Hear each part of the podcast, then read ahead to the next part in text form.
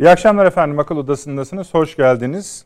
Bu akşam biraz, biraz değil, netameli konulara gireceğiz. Türkiye açısından. Şu sebeptendir. Bir yarım çemberi anlatacağız bu akşam sizlere. Bunlar taze konular değil ama yeni gelişmeler üzerine eklendiği için ne kadar taze olduğunu ve ne kadar dikkat istediğini, özen istediğini, hassasiyet istediğini göreceksiniz. Şimdi birinci kısım şudur efendim. Yunanistan diyeceğim hiç eski konular değil. Yunanistan bir Amerikan üssüne dönüşüyor, dönüştü. Bu tartışmayı yapmıyoruz biliyorsunuz zaten öyle. Fakat yeni gelişmeler var. Bunlardan birincisi Amerika'nın Girit'i bir Amerikan üssüne tamamen çevirmiş olması izin almadan üstelik. Buraya gelişmiş silahlarla birlikte savaş uçakları, F-35'ler dahil yeni savaş uçakları getirmesi. Bir. iki dede ağacın aynı zamanda bir enerji LNG üssü haline çevrilmesi detaylarını vereceğiz. Rum kesiminde yönelik bir ambargo vardı. Silah ambargosu uygulamıyor. Bu kalkıyor. Dahası yine Rum kesimindeki biliyorsunuz İngiliz üsleri vardı. Bunlar geniş alanlara sahipler üstten gayrı olarak. Bunlar da yapılanmaya açıyor. Üst üste üst üste Yunan tarafından Ta nereden başlıyor anımsatayım size yakın dönem için söylüyorum. Kısa süre önce bir NATO tatbikatı yapılacaktı hatırlıyorsunuz. Ev sahibi Yunanistan'dı. Türkiye'yi hedefe koydu. Türkiye buna itiraz etti ve onda direndiği için Türkiye bu tatbikattan çekildi. Yani anlatmak istediğimiz çemberin bir tarafında üst üste Türkiye'ye saldıran yeni bir durum var. Başka maddeleri de var. Onları da zaten sizin de Biraz sonra konuşacağız, paylaşacağız. Ee, alt taraf şu, bu da yeni efendim.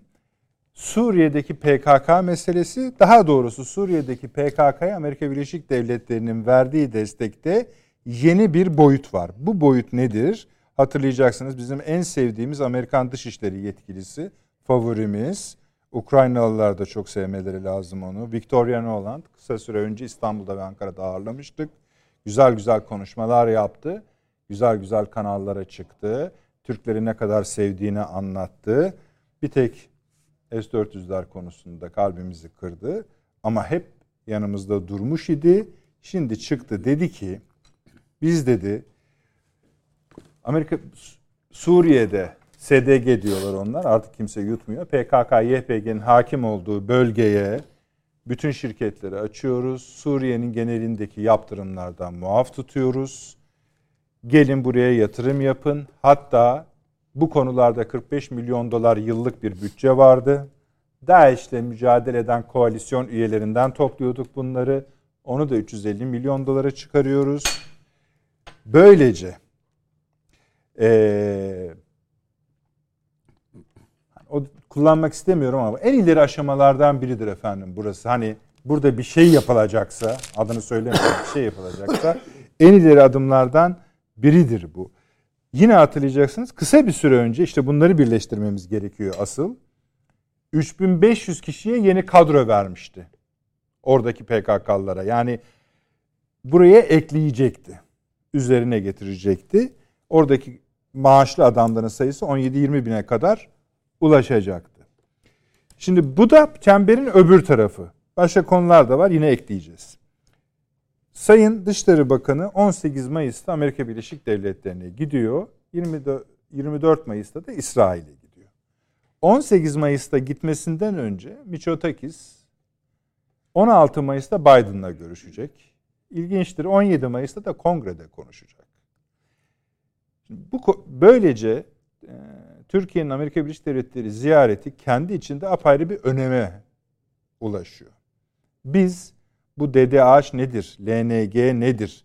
Prensip olarak şunu kabul ettik. O ülkede bir değişiklik yok. buranın silahlandırması Rusya'ya yönelikmiş onu anladık. İşte Ukrayna'da teyit oldu. Ancak şimdi bir enerji üssü haline geliyor ve bu kadar silahlanma sadece artık şimdi bunu söyleyebiliriz. Bunlar neye lazım sorusunu daha yoğun sormamızı gerektiren bir tablo var.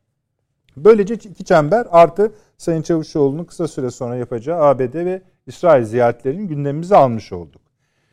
Ukrayna konuşacağız. Salı günü yetiştiremedik, konuşamadık. Daha da önemli konular vardı. Ele alınması gereken konular vardı. Onun içinde zaten e, biliyorsunuz e, göçmenler meselesi vardı. Onu uzun uzun konuştuk. Çok teşekkür ediyoruz. O programa çok katkı ve destek geldi. E, sosyal medyadan, YouTube üzerinden de izlenme oranları çok yüksek oldu. Demek ki başka türlü ifadeler kurulduğunda, meselenin özürüne bakıldığında buradaki Suriyelileri dövmeyi bırakıp bu politikaların ne olduğunu, dış politikalarımızın buna göre düzenlenmesi gerektiğine ilişkin önerilerimiz demek ki kulaklara ulaşmış bulunuyor.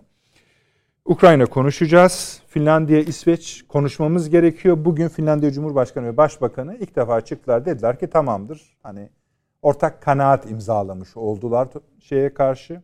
NATO'ya katılmak için. Rusya hemen reaksiyon gösterdi. Bu bizim menfaatlerimize, çıkarlarımıza aykırıdır. İşin tadı kaçar dedi. Tabii işin tadı kaçar çok oluyor da sonuç neyi konuşacağız? Buradan e, bak İsveç ne yapacak? O da öyle yapacak diyenler var. Bu da kısa vadeli 15 ile 17 arasında. Bu Mayıs ayında içinde bulunduğumuz ayın. Bunda da bir sonuç bekliyoruz. Savaşın kendisine de Odessa'ya şuraya buraya da tabii ki paşam zaten burada eksik olmasın konuşacağız. Ee, bir yeni tablo var ortada. Avrupa siyasi topluluğu efendim. Bunu Macron ortaya attı. Kurumsal reform getiriyor Avrupa Birliği'ne. Bizim için çok önemli. Şu açıdan önemli. Aman biz de orada olalım açısından değil. Aman biz buradan iyice uzaklaşalım açısından belki kıymetli olabilir. Oy çokluğunu getirecek. Ben şöyle özetleyeyim. Aklınızda öyle kalsın. Hani şöyle karikatürler vardır ya. Avrupa Birliği kapısı Türkiye önünde böyle bekliyor. Bu yeni getirilen şey şu. Oraya bir de koltuk koyuyorlar. Yani ayakta beklemeyin, oturarak bekleyin diye. Çok fazla sayıda ülkenin de buraya katılacağı söyleniyor. Neyse artık diğerlerini saymayayım. Bir merhaba diyeyim önce. Sayın Avni Özgür, hoş geldiniz. Hoş bulduk. Kıymetli hocam Süleyman Seyit'in hoş geldiniz. Şeref verdiniz. İstanbul Ticaret Üniversitesi öğretim üyesi. Doçent doktor ve emekli Tuğ General Sayın Fahrener Paşam. Çağrı Hocam'la yer değiştirmiştiniz. Perşembe günü telafi ediyorsunuz şimdi onu. Evet. Hoş geldiniz. Şeref verdiniz. Şimdi konularımız bunlar efendim ama bunlarla başlamayacağız. Bugünkü bambaşka bir haberden başlayacağız. Ee, ben okuduğumda bu haberi ilk önce şunu söyleyeyim. Yani bir buçuk gazete Türkiye'de 20'ye yakın 20'nin üzerinde bilmiyorum kaç gazete var? 20. Abi? 20. 20 ulusal gazete yayınlanıyor. Ee, birinde bir buçuğunda gördüm. Sonra ama sosyal medyaya yansıyınca herkes ne kadar aslında önemli bir iş olduğunu fark etti.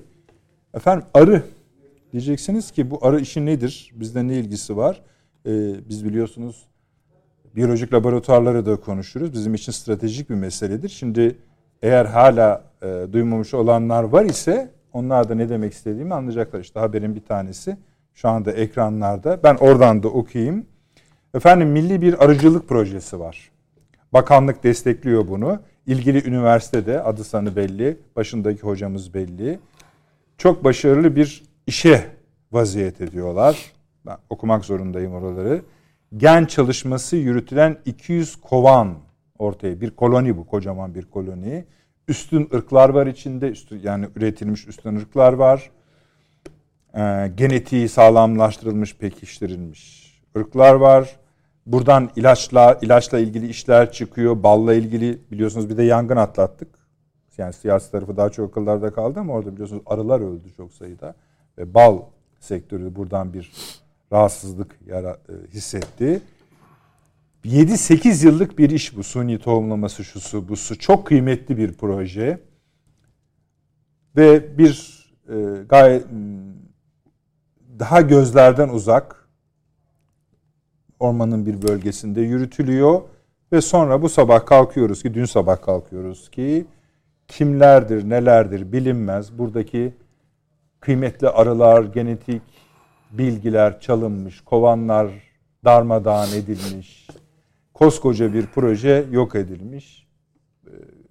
projeyi yürüten hocalarımız neredeyse ağlamaklı. Bunu anlatıyorlar. Ee, tabii sonra iş şuna da döndü. Ya madem bu kadar kıymetli bir şey yapılıyor, bunun hani güvenliği, müvenliği vesairesi bu da konuşulmalı. Ama zaten kendi başına çok kıymetli bir şey. Bizim hiç haberimiz yoktu, itiraf edelim. Herhalde fikirleri olanlar vardır ama Profesör Doktor Mustafa Necati Muz diyor ki projenin başındaki hocamız burada ülkemiz için kritik öneme sahip sadece ithalat yoluyla gelen bazı ilaç ham maddelerinin yerine geçecek yerli imkanlarla üretilecek organik ilaç ham maddesi üretimi de amaçlanmaktaydı diyor bu projeyle. Kritik bir mesele. Buna bir değinelim abi. Evet. Yani başka konular da var elbette ama işte biz konuşuyoruz işte e, biyolojik laboratuvarlar. Bu arı meselesi her zaman önemlidir. Arınız evet, yoksa... kadar farkında değiliz ama öyle. Buyurun. Siz ne düşünüyorsunuz? Ben e, bir meslektaşımız geçen hafta veya bu hafta öldürüldü Filistin'de. El Şirin Akile bir hanım gazeteci. Allah'tan rahmet diliyorum. Bu İsrail zulmüne e, yani üzerinde şey olmasına rağmen yani e, çelik yelek, çelik yelek olmasına rağmen ondan birlikte çalışan bir e, erkek bir gazeteci de o da sırtından vuruldu. Bu Filistinli askerler bunu şey yaptılar. İsrail hani özgür kabahatinden büyük Filistinlere Filistin'e ya soruşturmayı beraber yapalım falan gibi böyle abuk subuk. Yok onlara sorarsanız kurşunun nereden atıldığı da belli e, değil. E belli değil falan diyorlar falan. Neyse işte yani biz ben hani bu konuda Türkiye'deki basın kuruluşlarının duyarsızlığını ben belki fark etmedim. Yani yayınlanan bir, bir bildiri filan yayınlanmadı. Ortak bir şey yok ama evet. tek tek verenler var. Belki tek tek o olabilir belki. Peki. Yani bu, bu noktada yeteri gerekli tepkiyi vermemiz icap ederdi diye düşünüyorum. Evet. Onun dışında bu Yunanistan diyerek siz başladınız. Arıyla başlayalım abi. Arıları konuşalım. Arı diye başlayalım. tamam. Yunanistan gezisi yani çünkü bu hı. Sizin intibanızı söyleseniz yeter yani. E tabii şöyle size söyleyeyim. Yani burada tabii hepimiz esasında şey yapabiliriz. Hatta bir söz var. Eğer dünyada arılar yok olursa evet. dünyada hayat da yok olur. Bütün o tozlaşmayı, bütün bitkisel efendim üretimi gerçekleşmesini sağlayan yapı bu arılar. Tozlaşmayı sağlayan. Bizdeki ise bu şeyi bu olayda konu olan arılarımızı önemi de şuradan kaynaklanıyor. Cinsleri özel olarak genetikleri e, düzeltilmiş, hastalıklardan arındırılmış, özellikle kraliçe arıları dolayısıyla ve bunlardan kaynaklanan bir takım ilaç ham maddelerinin üretimine e, dönük olarak e, o propolis falan biliyorsunuz. Yani artık bütün Türkiye biliyor bu propolis meselesinin ne kadar önemli olduğunu filan. E, ve bu Türkiye üretimi olan e, şey maddeler e, bütün dünyada aranıyor o bakımdan ve bunlar hem arılarımız çalındı özellikle kraliçe arılar çalındı o işçi arılar öldürüldü, katledildi.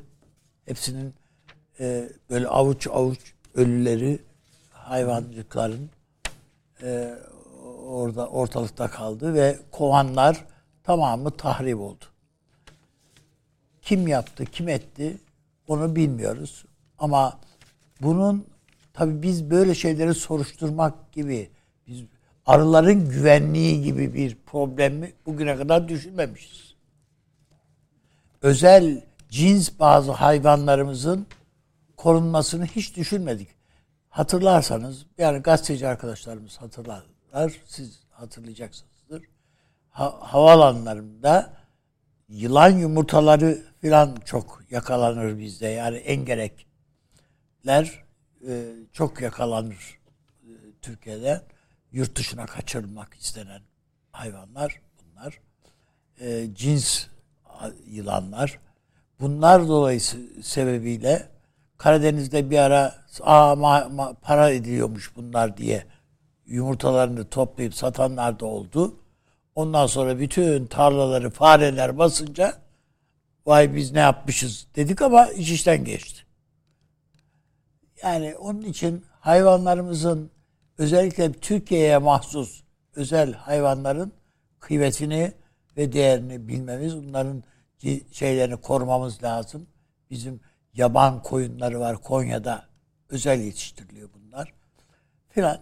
Yani bütün bunların işte arada bunlardan birisi ve bizim için fevkalade önemli.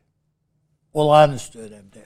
İnşallah bundan sonra sahip çıkarız. Olağanüstü önemli. Sizin olağan şüpheliniz var mı? Çünkü şöyle de söyleniyor. Yani ben şimdi söylesem de şey olur. Yani sen Şöyle devamlı söyleyeyim. kafanı takıyorsun neler. Yani ben Amerikalılar bu tür şeylerde o özellikle kraliçe arıları falan bunları tüplere koyup götürüyorlar. Şimdi şöyle rahat olun. İlgili hocamız yani, e, verdiği röportajlarda şunu yani bu diyor sıradan bir hırsızlık. Casusluk yani Ha, sıradan bir şey olamaz diyor. Çünkü bir de, yani yüzüne bakmadıkları e, kovanlar var. Evet. Onları bir de münhasıran alıp içinden Özellikle alıyorlar. aldıkları tabii. Onun için var. dedim zaten kraliçe ar- arıları Ee, götürüyorlar diye. Devletimiz herhalde sadece kolluk kuvvetleriyle değil hani istihbaratıyla da bakıyordur. Bu çok önemli bir konu. Tabii. Peki. Hüseyin Hocam 4 milyon arımız gitti. Kanı çalınan hayvanlarımız var yani bir de. Ne söyleyeyim yani. Kanları enjektörlerle Hı, anlatın. yani bakıcılar uyutulup Öyle mi? falan tabii yani koyunlar öyle oldu. Mesela maalesef. Peki. 200 kovanımız gitti Süleyman Hocam. 4 milyon arımız gitti.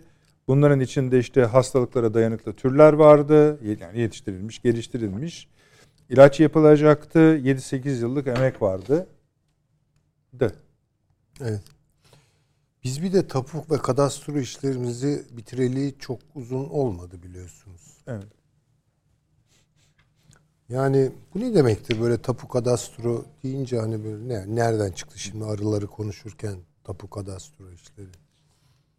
Yanılmıyorsam İsveç 16. asırda 3. Gustav dönemi olsa gerekir tapu kadastro işlerini bitirmişti.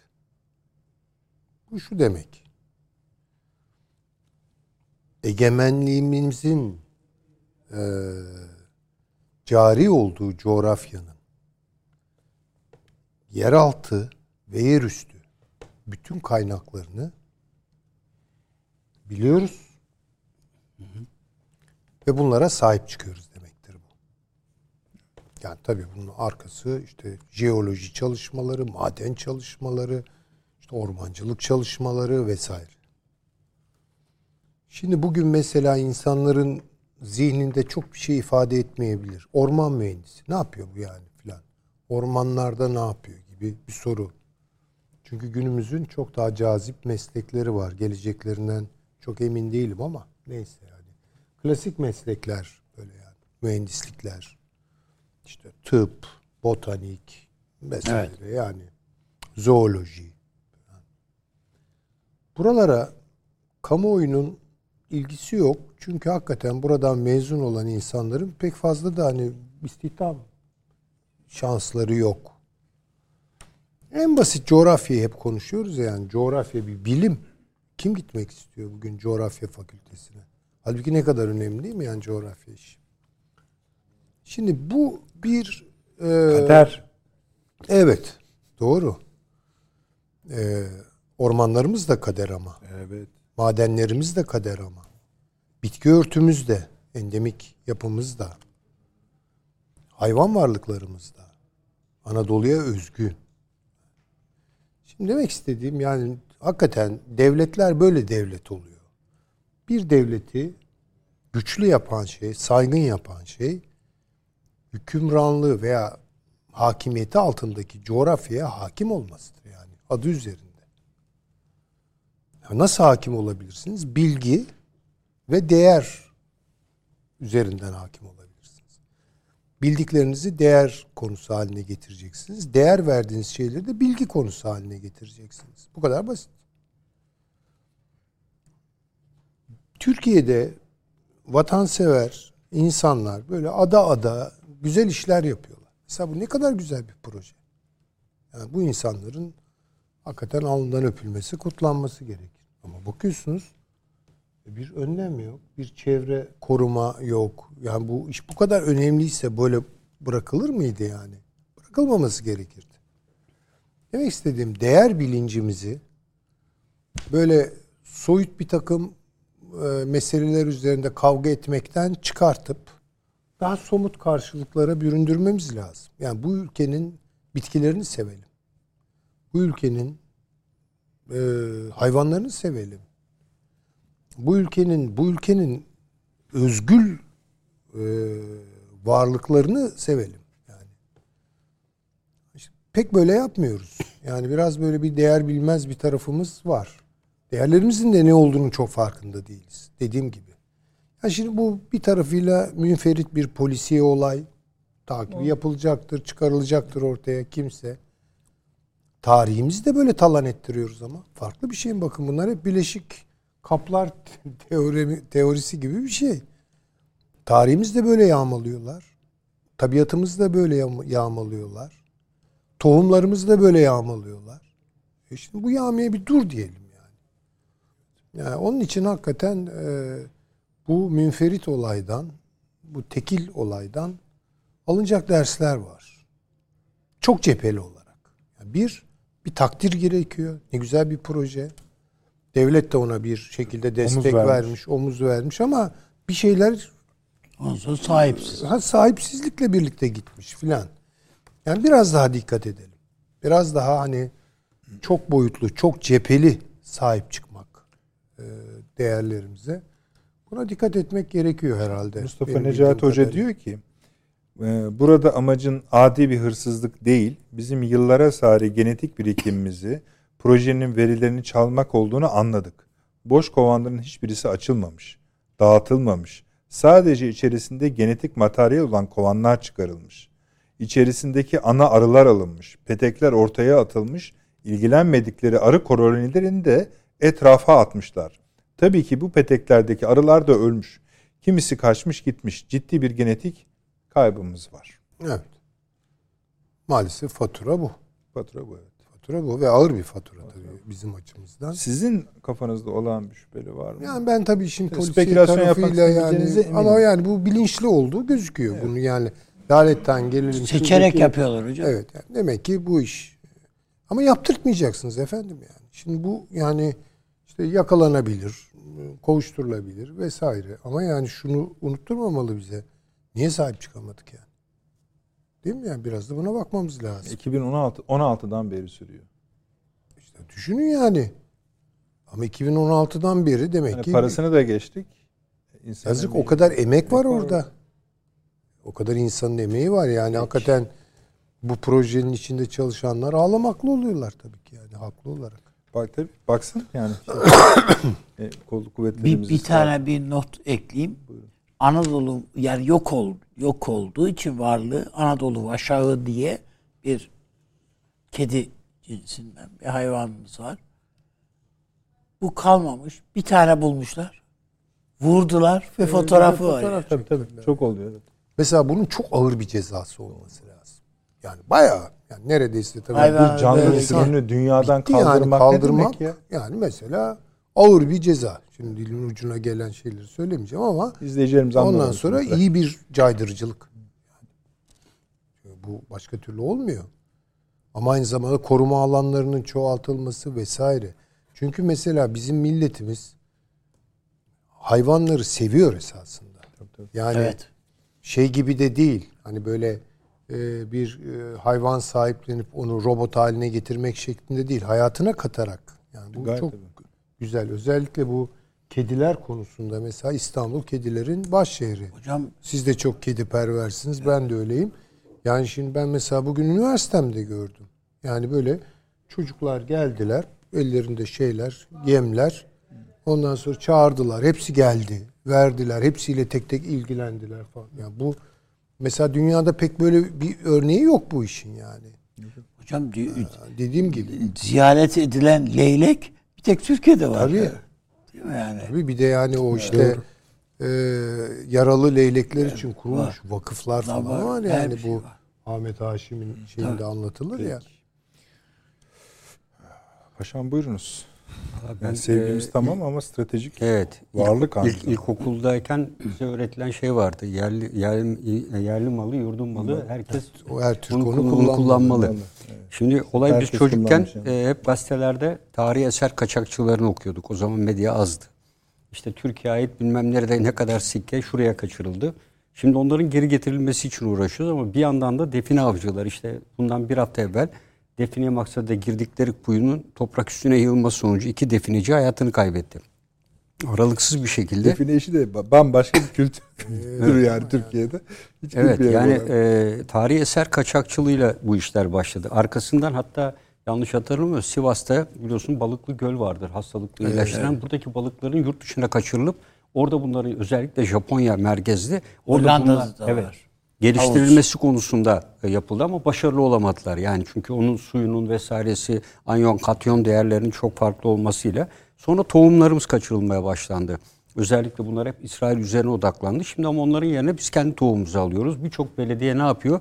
Yerli tohum dağıtma projesi başlattı. Yani Türkiye gibi bir tarım ülkesinde belediyelerin e, bu kadar zengin bir ülkede tohum dağıtma herhalde gülünecek bir vakadır. Ama Çin'e geldiğimiz durumu gösteriyor.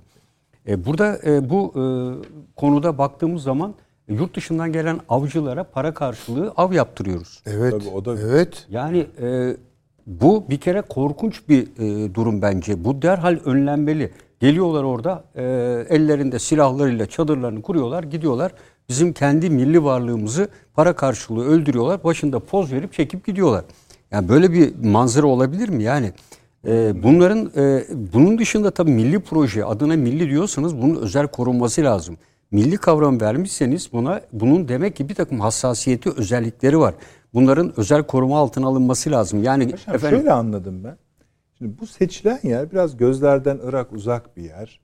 Ee, normal olarak. Hem arıların kendi ruh halleri için herhalde bilmiyorum. Doğaları E, itibariyle. tabii canım öyle yani. Öyle. Daha sakin de bir yer olması lazım. Hani gözlerden ırak. Ama yine de siz haklısınız. Yani e, buyurun. Hani Ya bugün bizim e, Ceylanpınar e, çiftliğine oraya gittiğinizde devletin büyük her yeri korunuyor. Oradaki ceylanlar olsun, diğer şeyler olsun gidip gördüğünüzde mükemmel bir çiftlik diyorsunuz. Böyle milli bir proje varsa bu eşittir bence bir Türkiye'nin Bora projesi, füzesi üretmesinden hiçbir farkı yok. eyvallah. Onun için nasıl savunma sanayi güvenlik tedbiri alıyorsunuz? Yani stratejik bir değer eğer stratejik bir değer, milli bir proje. Biz milli projelerimize nasıl özgün veriyoruz? Milli menfaatimizin gerektirdiği. Devletin milli stratejik hedefi nedir? Milli menfaatleri ele geçirmek, devletin ulusal çıkarlarını korumak ve bunun sürekliliğini sağlamaktır. Ve doğrultuda bunlar bizim ele geleceğimizle ilgili ve Türkiye'nin ekolojik sisteminin en önemli döngülerinden birini oluşturuyorsa özel tedbirlerle korunması lazım. Yani e, orada tabii hocamız değerli bir şekilde söylüyor bu projedeyiz ama ne ölçüde bunun korunması için tedbirler alınmıştır? Yerel unsurlarla bir korumada ihmal mi vardır? Bunların mutlaka araştırılması lazım. Yani ihmal boyutu da aklımıza gelen olağan şüpheliler boyutu da muhakkak Tabii canım. Evet yani bu e, aynı şeyi bugün Almanya'da yapamazsınız. Yani anında yakalarlar sizi.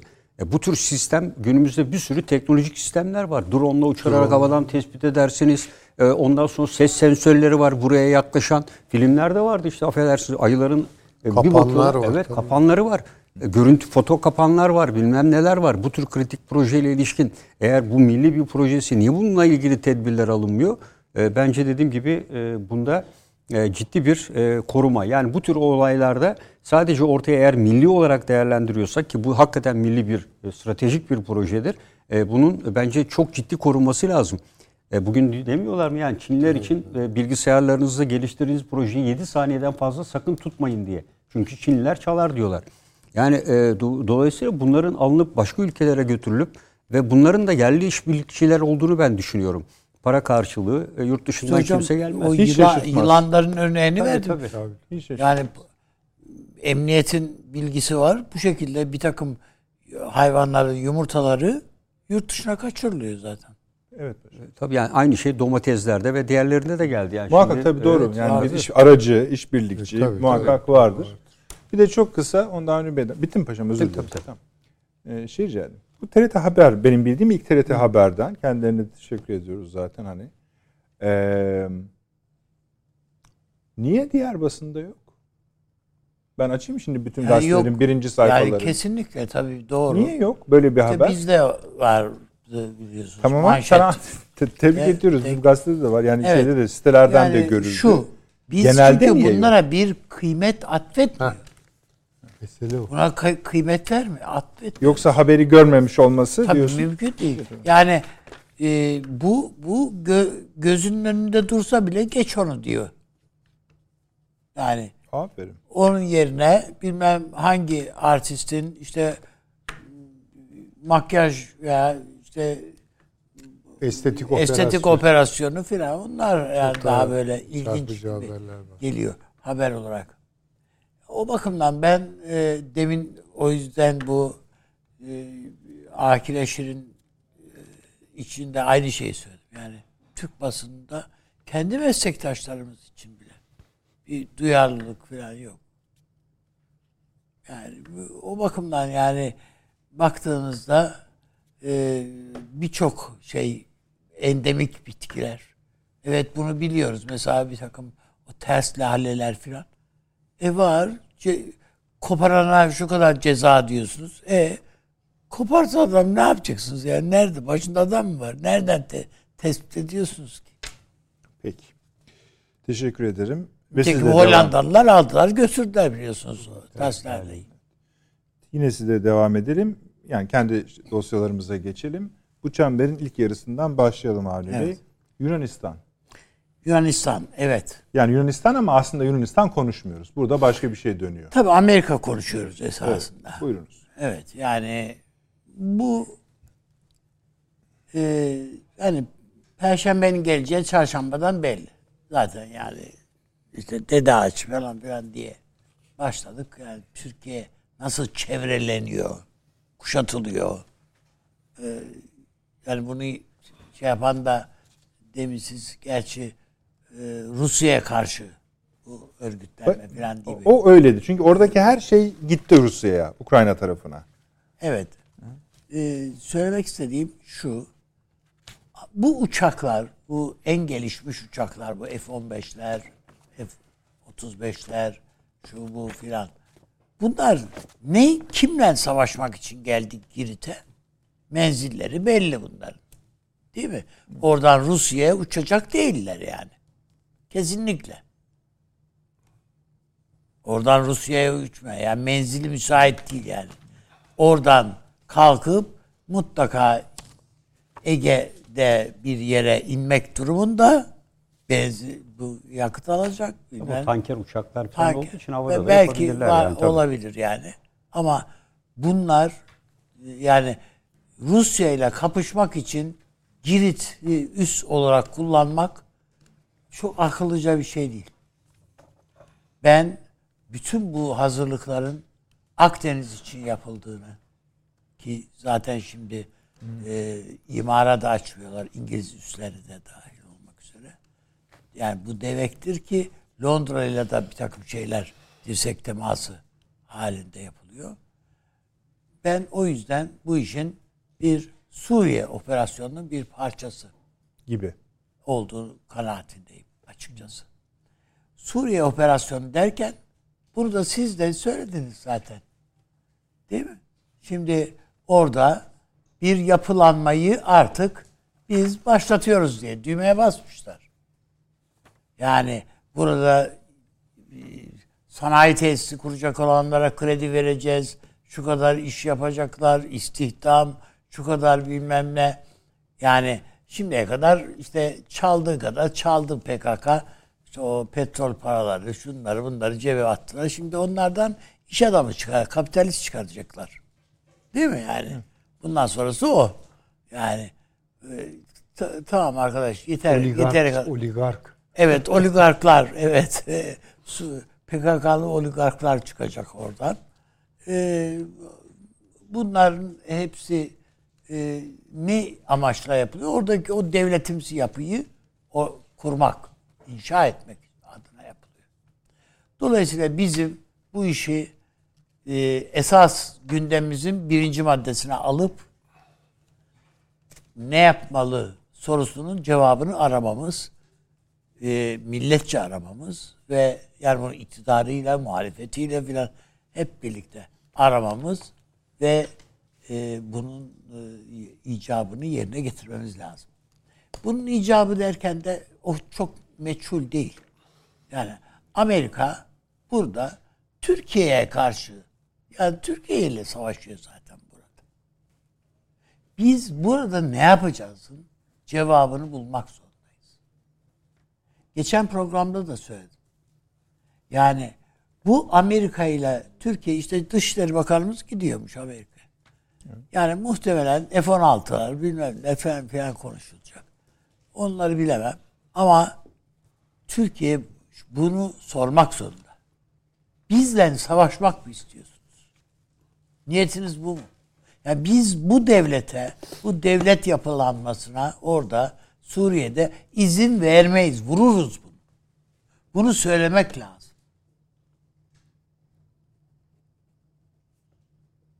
Buna evet diyen ister İran olsun ister sen ol. Vururuz. Ha, bizle savaşmak mı istiyorsun? Amacın nedir? Neye yaptın? Ne, nedir? Ha, eğer öyleyse biz ona da varız. Bunu söylemek lazım. Ama Amerika küstahlaştı artık. Bunu da bilmek lazım. Yani Rusya dedi ki bize ya Putin gibi bir adam bize bu kadar yaklaşmayın kardeşim. Ben buna izin vermem dedi. Öyle değil mi yani? Bizim hudutlarımıza bu kadar, sınırlarımıza bu kadar NATO NATO bu kadar yaklaşırsa biz vururuz dedi. Adam söyledi yani. Tekin vuruyor şimdi. Demin e, çok şey yaptık bu arılar meselesiyle ilgili konuştuk da e, çok fazla dikkat çekmedi herhalde. Bugün e, Batı'nda yer almış okudum. E, biyolojik silah için Ukrayna bir poligon haline getirildi diye Rusya'nın yaptığı bir araştırma var.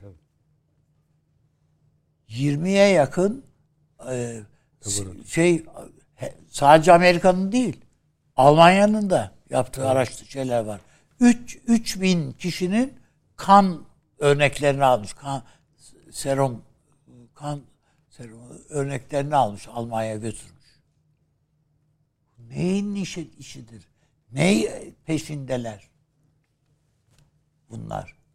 Ve öyle ki Ukrayna gibi bir devletin devlet başkanı eşofmanlarını giyip çıkıyor işte ne ne yapıyorsa yapıyor. Yani kendi halkı ölüyor yani şu anda. Çok fazla da umurunda değil yani. Çok üzüldüğünü söylüyor falan falan ama yani Rusların ne kadar kayıp verdi, Ruslara ne kadar kayıp verdiklerini falan anlatıyor. Rusların da hiç can acımış gibi bir şey yok, hali yok yani. Yani bakıldığı vakit bu Ukrayna savaşı tam bir işin şey gibi, vodvil gibi ya. İnsanların ölümü pahasına, kanı pahasına bir oyun sergileniyor orada. Bir kan oyunu yani. Binlerce insan, binlerce çoluk, çocuk. Yani bütün bunların hepsi e, ve e, daha da sürecek bu iş. E, Tabii aylar sürecek. Az. şey Amerika açıklama yapıyor. Ruslar Herkes elini cebine atsın ilave paralar diyor yani. Kendisi de 30-40 milyar dolar daha gönderiyor. Evet. Hangi parayla o da? Buradan diyor buğday eksilirse yani buğday şu bu eksilirse Amerika tamamlar diyor. Yani biz veririz. Yani bugün Biden'ın açıklaması var. Amerika o eksiği kapatır. Ya petrol ben satarım diyor size. Silah o var bende zaten. Efendim, ne? Buğday ne? onu da veririz diyor. Satarız. Ve bütün bunlara Avrupa ne diyor dediğinizde böyle bön bön bakıyor Avrupa'ya. Medeni denilen Avrupa işte bu. Çocuklar bu yeni haber mi? Söyleyin kulağıma. Allah'tan rahmet dileyelim. Sınır karakolumuza bir saldırı olmuş. Şehidimiz Ha, var. Evet var. Ee, havan Evet. saldırısı var. Peki. geldi. Yani bakıldığı vakit bu iş artık e, kopma noktasına geldi. Bu Suriye işi. Bu e, Esed'in falan böyle İran oyunları falan bunlar bunlara fazla şey ta- takmamak lazım. Yani Esad efendim ciddi kendisi ciddiye alınmak istiyor ama İran bile ciddiye almadı bu ziyareti açık yapılan açıklama yani İran'dan yapılan açıklama bile efendim İran Suriye çok önemli bir devlettir falan diye böyle sade suya tirit bir açıklama geldi. Halbuki Esed orada efendim Orta Doğu'da e, bu e, şeylerin e, Yahudilerin eline bu coğrafyanın geçmemesi için İran'la el ele bir direnç gösterdik falan diyor açıklama yaptı. Halbuki hiç öyle bir şey yok. İran'da tarafında hiç öyle bir ya duymamış gibi davrandılar adamlar. Ayrıyeten de zaten İran şey İran diyorum. İran'la birlikte el ele verip İsrail'e karşı direnç yaptıkları filan da söz konusu değil. Sürekli dayak yemişler orada İsrail'den. Yani 400 saldırı İsrail'den. Yani onun için bu, bu iş Peki. başka türlü götürülecek. Ve bizim mutlaka çok biz burada zannediyorum iki senedir söylüyoruz değil mi? Söylüyoruz. Türkiye bir Suriye siyaseti yok. Irak siyaseti de yok hakeza da. Yani Suriye siyaseti yok kardeşim. Yani düşünün şeyin e, Bağdat'ta yani bu İranlıların işte artık e, Sincar'da bu PKK orada yuvalandı diyoruz ya. Orada İranlılar da var. İşte orada bakın şöyle adam Haçlı Şabi için dört tane bayrak var şeyde. Bu dörtten ikisi Haçlı Şabi'nin, ikisi PKK'nın, bir tane de PKK'nın kendi bayrağı var. Haçlı Şabi'nin bayrakları PKK'lılar kullanıyorlar orayı. O bayraklar Haçlı Şabi'nin bayrağı ama altındakiler PKK'lılar. Peki. Yani adamlar buna izin vermişler. Ee, İranlılar. Ve açıklamalar yapıyorlar. Bu Türkleri biz vurduk diye açıklama yapıyor adam ya zaten. Öyle değil mi? İran, tabii yapıyor. İran Yani istihbaratının işte yani önemli adamı açıklama yapıyor. Türkleri biz vurduk diye.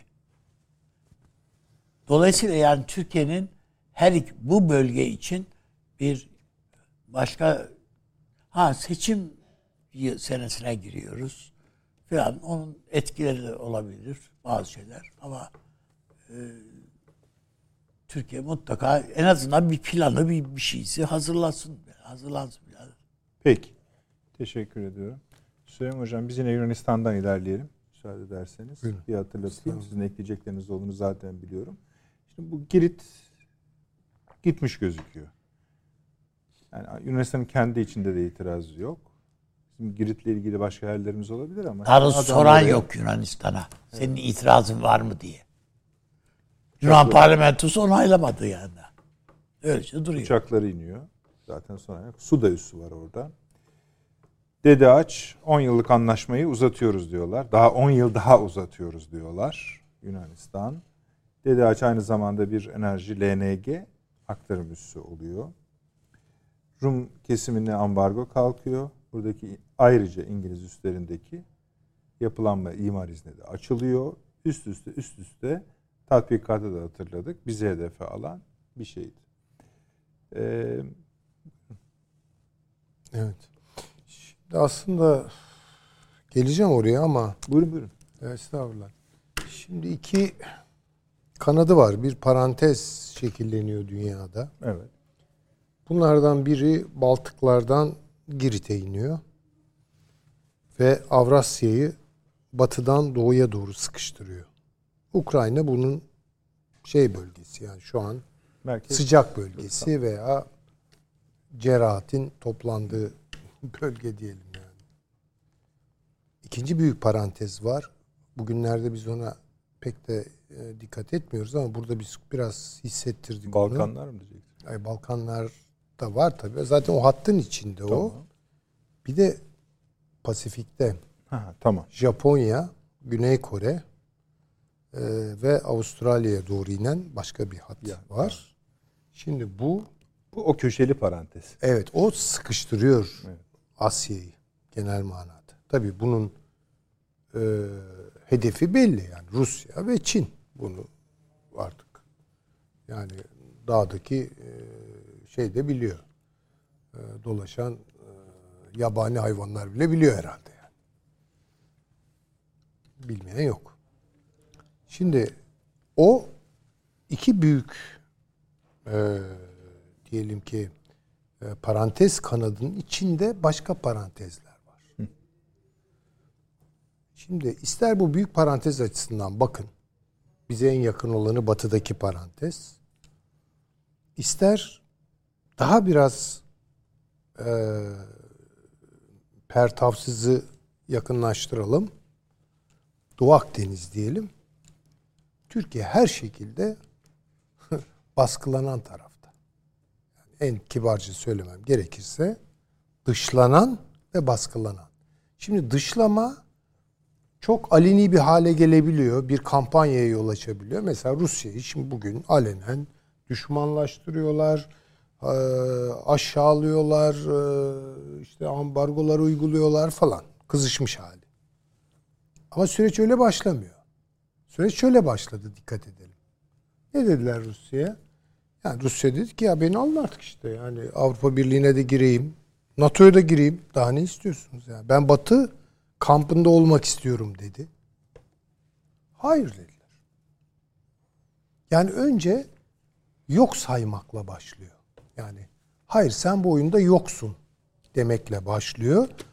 Aşama aşama aşama aşama bugünkü noktaya geliyorsunuz.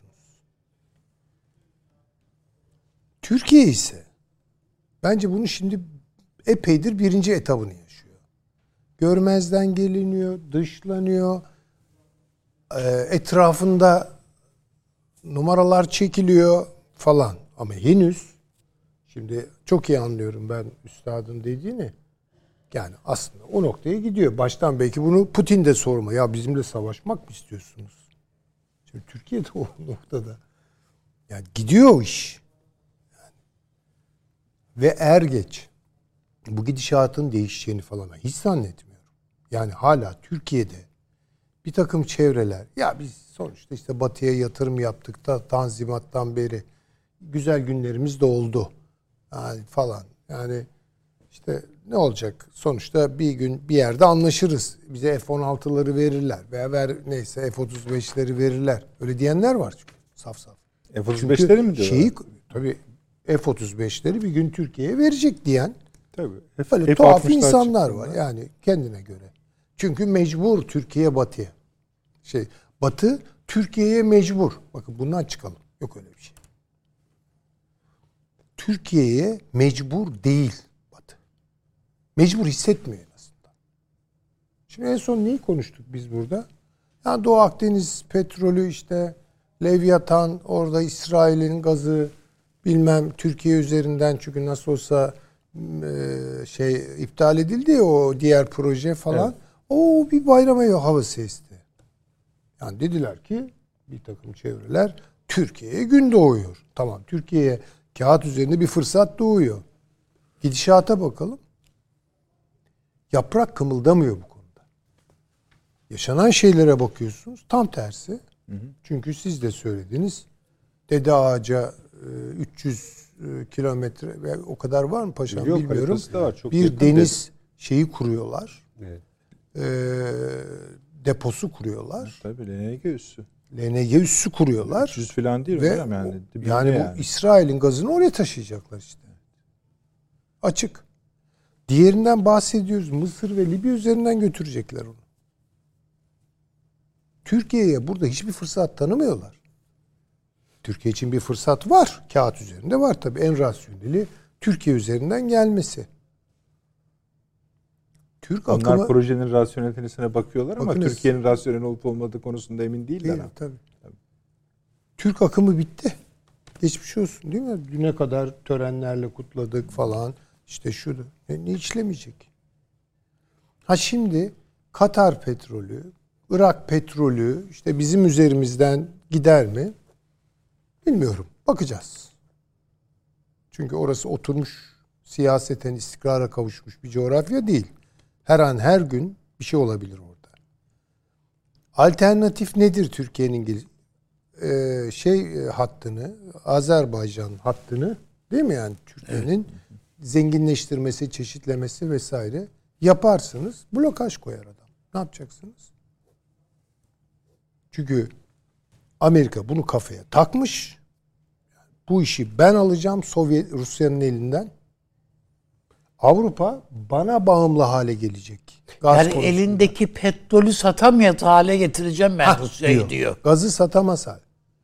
E bunun bedeli Avrupa'ya 3 kat maliyetmiş. Umuruna koymuyor ki yani. yani ne yapacak Avrupa? Yani e, hine hacette alacak yani. Çünkü kesilirse Rus doğalgazı ve petrolü mecburen Amerika'ya bakacaklar. Çünkü bu sanayi başka türlü işlemez ki yani. E 3 kat fiyat. Bunun bedelini Avrupa halkları ödermiş. Umurlarında mı? Değil. Kaya gazı satacağım diyor. Oradan getireceğim tankerler. Büyüteceğim diyor. Ya Ru- benim görebildiğim kadarıyla e, Yunanistan'da en az 3 tane böyle büyük e, dolum tesisi. Ve dev tankerlerle. Dev. Yani akıl almaz Son büyüklükte. Süleyman Hocam ilk kavga konularından biri Avrupa Birliği'nin bu petrol yasağı ambargosu konusunda zaten itirazları vardı da ikincil bir konu değil. ikinci bir konu olarak ortaya çıkan itiraz noktası tankerleri niye yasaklıyorsunuz? Mesele Evet, evet, burada. tabii, yani tabii. Malta onun için heyheylendi vesaire. Tabii tabii. Yani tabii. sahil şeridinde olan ülkelerin Ha, hepsi şimdi yani Avrupa ile bu Avrupa Amerika ilişkilerinde nelere yol açacak bilmiyorum ama yani bir gidişat maşallah Ha, öyle. mevcut bu hükümetlerle bu Avrupa hükümetleriyle birlikte değişecek bir şey yok. Hepsine evet diyorlar. Tabii. Ve he- yani bütün uluslararası ekonomi kuruluşları cayır cayır küresel kriz, yani stagflasyondan, enflasyondan, ikisi hepsi birlikte resesyondan bahsediyor. 2022, 23, 24, 24'ün akıbeti budur diyorlar. Ben bakınız şey vardır. Kondratiev, Kondratiev diye bir adam vardır. İktisat tarihçisi. Bunun 1920'lerde yazdığı bir kitap var. Türkçe'ye de çevrildi. Kriz dalgaları diye. Evet yani ekonomiler ne zaman yükselişe geçer, ne zaman durağanlaşır ve ne zaman böyle bir çöküş yaşar, bunun belirtileri nelerdir hangi sıklıkla bunlar yaşanmıştır. Şimdi bu e, hatta şeyle anlatır onu biliyorsunuz mevsimler yani ekonomilerin baharı, kışı, yazı filan. Kondratiev kriz dalgaları bu işte Schumpeter filan da bunu işlemiştir. İşte yaratıcı yıkım dediği bu da Schumpeter'in biliyorsunuz şeyidir. Yani onun içinden yeni bir dünya kurulur. Ama yeni bir dünyaya giderken yaşanan krizlerin nitelikleri Kondratiev ne diyorsa ne diyorsa onlar bugün yaşanıyor. El yevim yaşanıyor. Ve işin tuhafı da şu. Bu krizler yaşanırken insanlık en alık dönemini yaşıyor. Bir de böyle hakikaten. Be, bön Yani bön krizler- bakıyor ya koskoca Avrupa. Yani duş gibi böyle ayıltıcı, uyandırıcı bir tam tersine böyle herkes bekliyor. Yani evet. böyle alıklaşıyor. Tuhaf yani böyle bir şey var. Ya 29 dünya bunalımı olurken de Amerikan toplumu böyle duruyordu. Yani böyle onun gibi. Şimdi demek istediğim yani artık bunlar konuşulmuyor yani. Zaten e, yeni bir şey teknoloji üzerinden yeni bir dünya kurulacak yani. Onu anlıyoruz ama bu geçiş süreçleri. Ya burada herkes fütursuzlaşıyor. Yani umurlarına koymuyorlar. Demek istediğim böyle bir e, tabloda Yunanistan Türkiye için çok daha tehlikeli bir hale geliyor. Bakın kitabın ortasından söyleyeyim. Çünkü Yunanistan bir devlet değil. Bunlar devletlerini sözüm ona 1900 1820'de falan kurmaya başlamışlar. O da eksik eksik parça parça. Ve tuhaf bir kuruluş sürecidir. Hep savaş kaybetmişler ama kaybettikleri her savaştan sonra bir şey kazanmışlardır. Bu kadar da böyle pamukların içinde taşınan Hocam birçok Osmanlı'nın deneme şeyleri yüzün sayesinde Tabii, kurdular o kurdular. devleti. E şimdi yani bunlar hala da bence devlet mevlet olabilmiş değiller. Yani baktığınız zaman Yunan devleti deyince falan. Hani buna karşı böyle bir devlet direnci gösterecek, ulusuna önderlik edecek falan böyle bir şey yok. Ya Yunanlılar gün gün etmeye çalışan insanlar baktığın zaman kültürel olarak. Yani Amerika'dan kaynaklar gelirse var. Gene unutacaklar Almanya'nın kendilerini nasıl kazıkladığını, ne hallere düşürdüğünü. Ama bir Yunan solunun doğrusu burada daha dişli çıkmasını beklerdim ben. Yani, yani söylüyorlar bir takım şeyler falan ama yani ben biraz daha umut vardım bu konuda. Takip edebildiğim kadarıyla yete- yeterli bir ses getirmiyor bu. Yani yankı doğurmuyor. Ama Yunanistan nasıl ki hesapsız bir şekilde Anadolu'ya girdi ve bedelini ama bunu tekrar etmeye hazır bir refleksleri var. Yani onun için lütfen çok dikkat edelim. Yani kapı gibi arkasında Amerika var. Ve Amerika şunu söylüyor Yunanistan. Sonuna kadar ben senin arkandayım. Yürü diyor. Yürü diyor. Bugün Polonya'ya söylediği gibi. Şimdi bakınız Türkiye tamamen burada yani tabi bu kelimeyi söylerken tırnak içine alıp söyleyeceğim. Yani Amerika'nın gözünde ıskartaya çıkarılıyor. Batı'nın gözünde. Yani istediğimizi yapın. Yani Sayın Çavuşoğlu gitsin orada bakın. Hiçbir şey olmayacaktır. Ama başka hatalar yapmayalım. Çünkü bu tek başına Yunanistan Amerika meselesi değil. Bu şimdi içinde İsrail var. Tercihini Yunanistan'dan yana yapmış. Hocam bu Şöyle. kurguyu Obama yaptı. Ve Obama oturttular. oturtturdular bunu. Tabii ki. Ve o o rotada gidiyor. Süleyman Hocam yani karşı tarafı tarif ederken cephenin oyuncularını şey yapıyoruz sayıyoruz da ama birinci neden Türkiye'ye ilişkin Amerika'nın şu anki yönetiminin bir tam fikre sahip olması. O fikir ne? Yani Türkiye'nin üstünü çizmişler. Tamam. Yani bunu artık biraz ezberimize alalım. Tamam. Yani gözümüzü kapatarak değil ama sık sık hatırlayarak. Yani bu, bu bundan nereye gideceğiz biz? Yani bu ne değişecek de Türk-Amerikan ilişkileri değişecek? Buna ben sureti katiye'de inanmıyorum. İsrail-Türkiye ilişkileri de değişmeyecek. Yani Bakın, son 5 yıldır bu cümleyi Hayır. kuruyoruz ve bu girdiği bir sürü yeni gelişme oldu. Bu gelişmelerin hepsini aştı bu temel ilke. Tabii artık yani bu bıçağı kemiğe dayamak nasıl olabilir bilmiyorum. Ve bu şımarıklıkla birlikte bakın bu e, koalisyon devam ediyor etkili bir biçimde. Amerika Birleşik Devletleri donanmasıyla, uçaklarıyla, topuyla, tüfeği Yunanistan'ı Avrupa'yı gaz açısından yani şebekenin başına taşıyor. Buradan tevzi olacak gaz. Ve bu- Türkiye burada yok. Vikt- Ee, ikincisi şunu yapıyorlar. Bu işin içine Mısır da giriyor. Gerçi Mısır biraz şu an Rusya ile olan şeyleri yüzünden e, biraz Hocam şaşkınlık buğday yok falan ya ama, Mısır'da. ama en büyük Aç. evet aç. Yani orayı orası değişebilir. Onu bilmiyorum ama İsrail'den bir şey beklemeyelim. Suudilerden, Birleşik Arap Emirlikleri'nden asla iki türlü. Çünkü onlar da istenmeyenler listesine girdiler. Yani şimdi ne yapıyoruz biz? Yani buna Ya dikkat etmek hocam lazım. Baya baya bir harita çiziliyor. Yani haritadan çiziliyor kastettiğim efendim. yani taraflar çiziliyor demek istiyorum. Tabii ki. Ve burada İran'a oyun alanı açıyorlar. Bir de böyle bir mesele var. Şimdi Türkiye ne yapacak Allah aşkına? Yani benim, benim gördüğüm kadarıyla hiç önemli değil. Yani e, şu İngilizler gelir gider, Fransızlar gelir gider. Ama biz sonuçta o iki büyük devlet geleneğine sahip Ruslarla birlikte bu meseleyi çözmek zorundayız. Şu an Rusya'nın her zaman olduğundan daha fazla Türkiye'ye ihtiyacı. Türkiye'nin de elinde çok güçlü şeyler var Rusya'ya karşı eskisi gibi değil. Eskiden Rusya böyle tepeden bakıyordu Türkiye. Şimdi o durumda değil. Ama İran her şekilde Suriye'den ve Kuzey Irak'tan geriye atılmak zorunda Türkiye'nin bekası için. Kesinlikle. Çok çok tehlikeli. Belki de şöyle başlamak. Belki de Avni Bey'in yöntemiyle başlamak lazım ilk önce. Yani ilk önce öbür tarafı halledip... Ya adamlar adamlar mesela Şia'yı kendi bünyelerindeki protestanlar gibi görüyorlar. O farklı bir şey. Yani bu Müslümanlara karşı bu işte bunlar diye bakıyorlar. Peki. Sayın Hocam keseyim ben sizi. Tamam. Paşam biliyorum çok beklettim ama program sizin. Dilediğiniz kadar her iki konuda da konuşacaksınız. Efendim kısa bir reklam aramız var. Çetrefilli işlere şimdi geliyoruz. Akıl Odası devam ediyor efendim. Süleyman Hocam tamamını zannediyorum. E, yani, yani, bu evet, bölümü yani, tamamladınız en azından, evet. Paşam buyurunuz. Ee, Ben e, özellikle Girit'le Yani ilgili... tam çe- çemberi tamamlayabilirsiniz. Sadece Yunanistan değil, Yok, tabii. Suriye'yi de Yani e, öncelikle Amerika Birleşik Devletleri'nin e, temel bir jeopolitik, yeni bir jeopolitik teori de olarak düşünülebilir.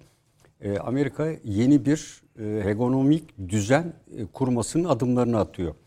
E, burada e, attığı ilk adım esasında Ukrayna ve diğer e, güçler vasıtasıyla Rusya'nın askeri açıdan ve ekonomik açıdan zayıflatılmasıydı.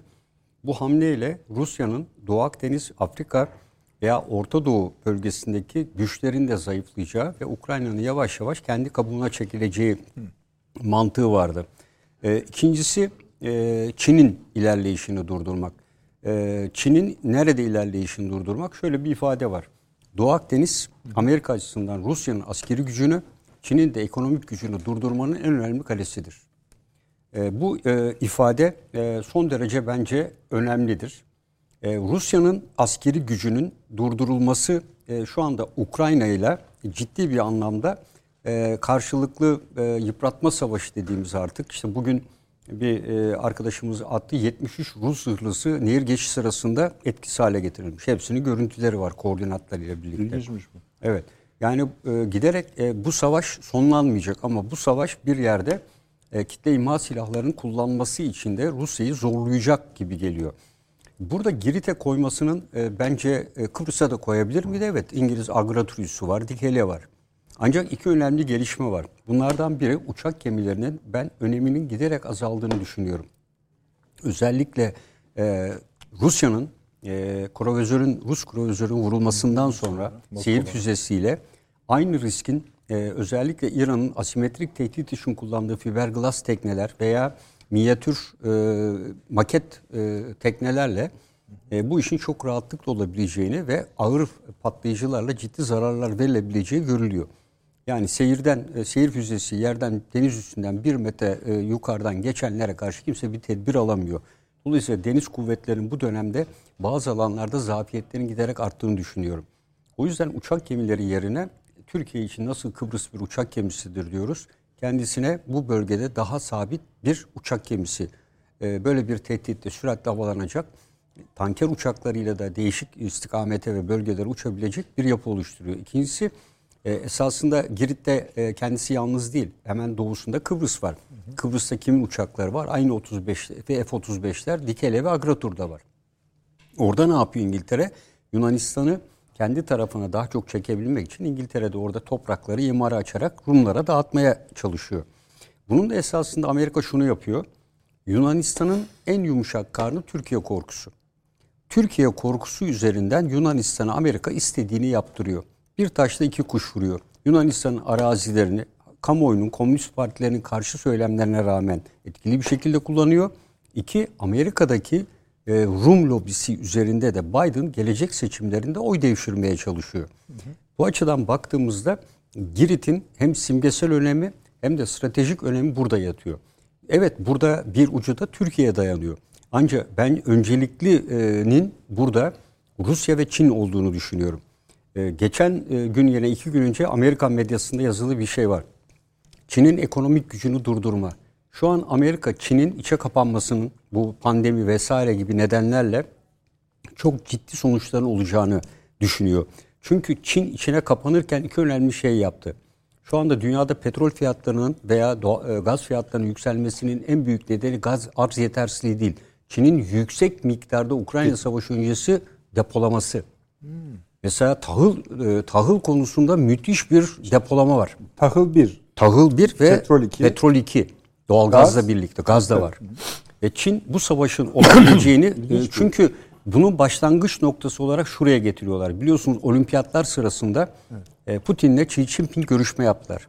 Bu görüşmede medyaya açık bazı bilgiler verildi ama verilmeyen tarafın verilenin çok çok daha fazlası olduğu söyleniyor. Bunlar arasında petrol ve doğalgazın e, depolanması ve Rusya'dan büyük bir miktarda buğday ithalatının yapılmasıdır. Bugün Putin'in bir açıklaması oldu. E, Putin dedi ki Rusya bu yıl yağışların da etkisiyle bugüne kadarki en yüksek e, buğday e, rekoltesi kırıyor. 87 milyon ton bekleniyor diyor. Dünya birincisi. Ve e, bunun 87 milyonu buğday olmak üzere 130 milyon ton tahıl. Müthiş bir rakam. E, Ukrayna şu anda sıfır çekiyor. Yani bütün alanlar savaş alanı ve tarıma elverişli Hazır Diyeplerin olan siloları boşaltıldı. boşaldı. E, ve oralar vuruldu zaten. Ve Batı e, Polonya'ya Bekleyenler de zaten çıkamıyor Evet, şeyden. Çıkamıyorlar. Şu anda diyor ki böyle devam ederseniz aslında siz kendinizi yapıyorsunuz ve Putin'in şu bir hadesi var. Küresel düzende siz bütün toplumları açlığa terk edeceksiniz diyor. Bu ifadesiyle. Yani elinde bir silah olduğunu söylüyor ve dünyanın petrol rekoltesini de ifade ederek şey buğday veya diğer üretimlerini de söyleyerek ifade ediyor. Bu açıdan e, bakıldığında Çin şu anda e, ciddi anlamda ekonomik anlamda da esasında biraz gerileme düzenine geçti. Bunu birkaç Şangay vakasında gösterdiği reaksiyon, reaksiyon da Çin'in bu sizin dediğinize bence uygun. O kadar ağır bir şekilde müdahale etti ki ediyor. Pekin'de de. Tabii. E, ve e, Amerika bir tek vaka olursa bir milyon kişi ölür dedi bugün Çin. Yani Evet. Onun için dedi Amerika tek yol tek kuşak hattı üzerinde olan ve Çin'le değişik sözleşmeler yapan ülkeleri ikna etmeye çalışıyor şu anda. Bu projelerden vazgeçin diye. Bir kısım bundan vazgeçmeye başladı. Medyaya yansımadı. Diğerleri üzerinde de baskı kurarak Çin'in tek yol tek kuşak üzerinde işte kaç 70 küsur ülke miydi? Bu ülkelerin her birini bu projeden vazgeçirerek Çin'in e, bu şekliyle ekonomik e, yap, e, ekonomik anlamda yeni emperyalizm dediği bu olguyu ortadan kaldırarak Çin'i ana karasına geri çekmek. Rusya'yı da aynı hedefle ana karasına geri çekmeye çalışıyor. Burada Girit'in önemi bu. Yani Girit adası e, Çinlilerin ticaret gemileri eğer Ruslar buradan çekilirse şu ana kadar Çin-Rusya işbirliğinde askeri tarafını Rusya sağlıyordu. Çin burada tamamen sivil görünümle yer alıyordu. Ama bu durumda Çin'in ticaret gemilerini özellikle Pakistan'ın Gwadar'dan veya Malakka Boğazı'ndan Sahil. gelip koruyacak kimse yok. E, bu durumda ciddi bir sıkıntı içine düşecektir. orada da limanı var diye söyledim yani. Evet. Ee, mesela Pire Limanı e, ortadan kalktı. Şimdi Amerikalılar Hayfa'nın tekrar e, geri gitmesi için yani İsrail'in geri alması için baskıda bulunuyorlar. E, ve buradaki F-35'lerin e, temel amacının e, Rusya'ya buradan evet kalkabilir mi? Evet. Nereye gider? Bulgaristan'a gider. Bulgaristan'da Amerika'nın dördüncü en büyük hava üssünü kurdu. Dördüncü en büyük hava üssü Bulgaristan'da. E, Dolayısıyla F-35'ler tanker uçak desteğiyle Bulgaristan Havalimanı'nda konuşlanabilir. Oradaki üs çok büyük ve oradan Rusya merkezli hedef e, tanker uçak desteğiyle elbette hava hava muharebesi veya hava yer muharebesi gerçekleştirebilir. E, Akılcı bunların geliyor buraya mu size Efendim? paşam? Yani Girit'ten havalanıp Moskova'yı vurmak. Hayır, Moskova'yı vurmak için değil bakın uh, Bulgaristan'a gidecek zaten. Uçsa yeter Bulgaristan'da Bulgaristan'da üssü var. Tamam onu demedim. Vurmak dedim yani. Bulgaristan'dan Öyle bir savaş başladığı zaman zaten yani şu anda F-35'leri Amerika asla kendi güçlerini göstermiyor. Ne yapıyor? Silah yardımı yapıyor. Hatta bugün karar çıktı. Verilecek yardımın cinsi, miktarı, neyle ilgili olduğu konusunda asla hiçbir verinin açıklanmaması kararı aldı Amerika şu anda. Bundan önce diyordu ki işte bilmem bu kadar silah, şu da Stinger veriyoruz, bilmem ne veriyoruz. Rusya da saklıyor yalnız. Rusya, Rusya zaten saklıyor. Amerika bunu Avrupa kamuoyunu ve Ukrayna'ya moral vermek için söylüyordu. Ama bunun aleyhte olduğu e, ortaya çıktı. O yüzden bugün veri akışının durdurulması e, kararı aldı. Bu bence e, son derece önemli. Bir yandan da Türkiye hedefliyor. Niye? E, özellikle Yunanistan baskısıyla Avrupa Birliği ve Amerika'ya diyorlar ki Türkiye bir, ticarette hiçbir kesintiye gitmedi. Tam tersi bu boşluktan yararlanarak Rusya olan ticaretini arttırdı. İki, Zelenski de aynı şikayette bulundu. Türkiye Rus turistler e, Türkiye'ye gelmek ve rezervasyon yapmaya devam ediyor. Zelenski ne dedi? Böyle bir durum varken nasıl Rus turizmine kapıyı açarsınız dedi. Ya. Ee, evet, e, evet. Üçüncüsü Türkiye Rusya'dan gaz almaya devam ediyor. Dolayısıyla bu üç maddeyi sıralıyorlar. Ee, Batı ve Amerika meclis işte e, birkaç tane silahın alınması vesaire için bir ön yoklama yaptı falan gibi diyorlar Biden meclise.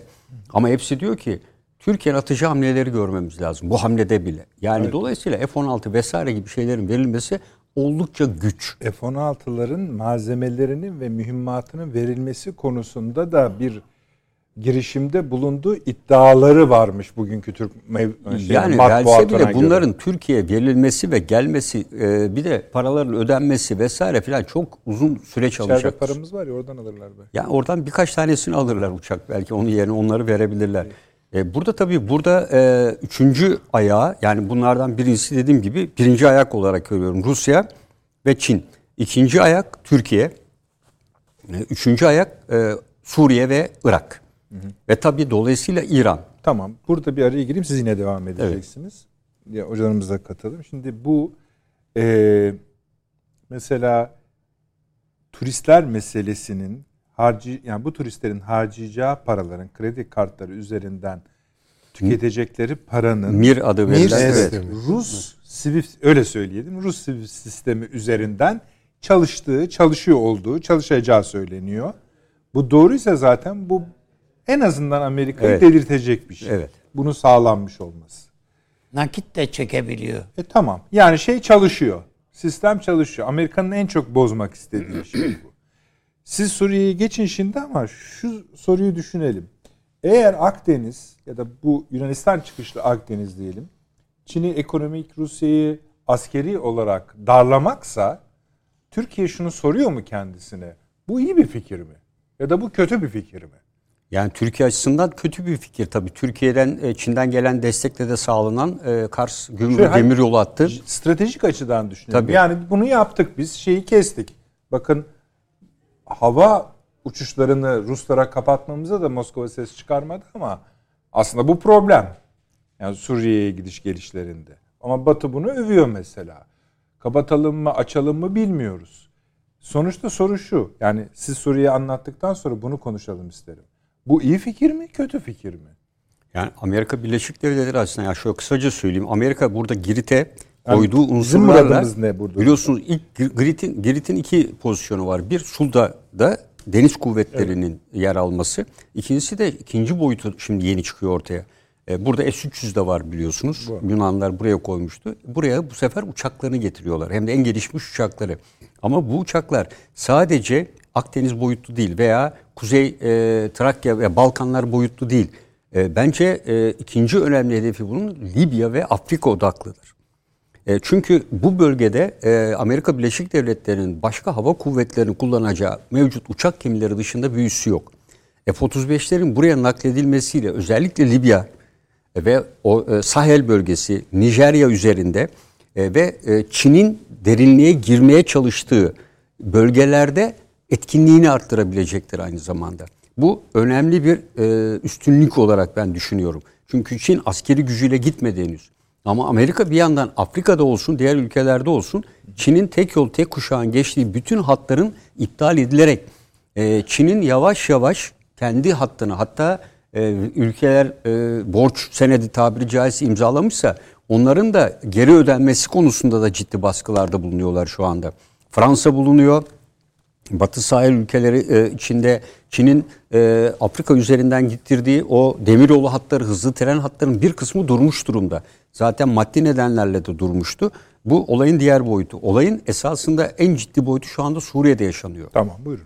Ee, Suriye'de e, bundan 4-5 gün önce ciddi bir hareketlenme oldu. E, bunu önce yerel medyada söylediler. Arkasından İsrail gazetesi yazdı ve arkasından da bunun görüntülerle gerçeklendiği görüldü.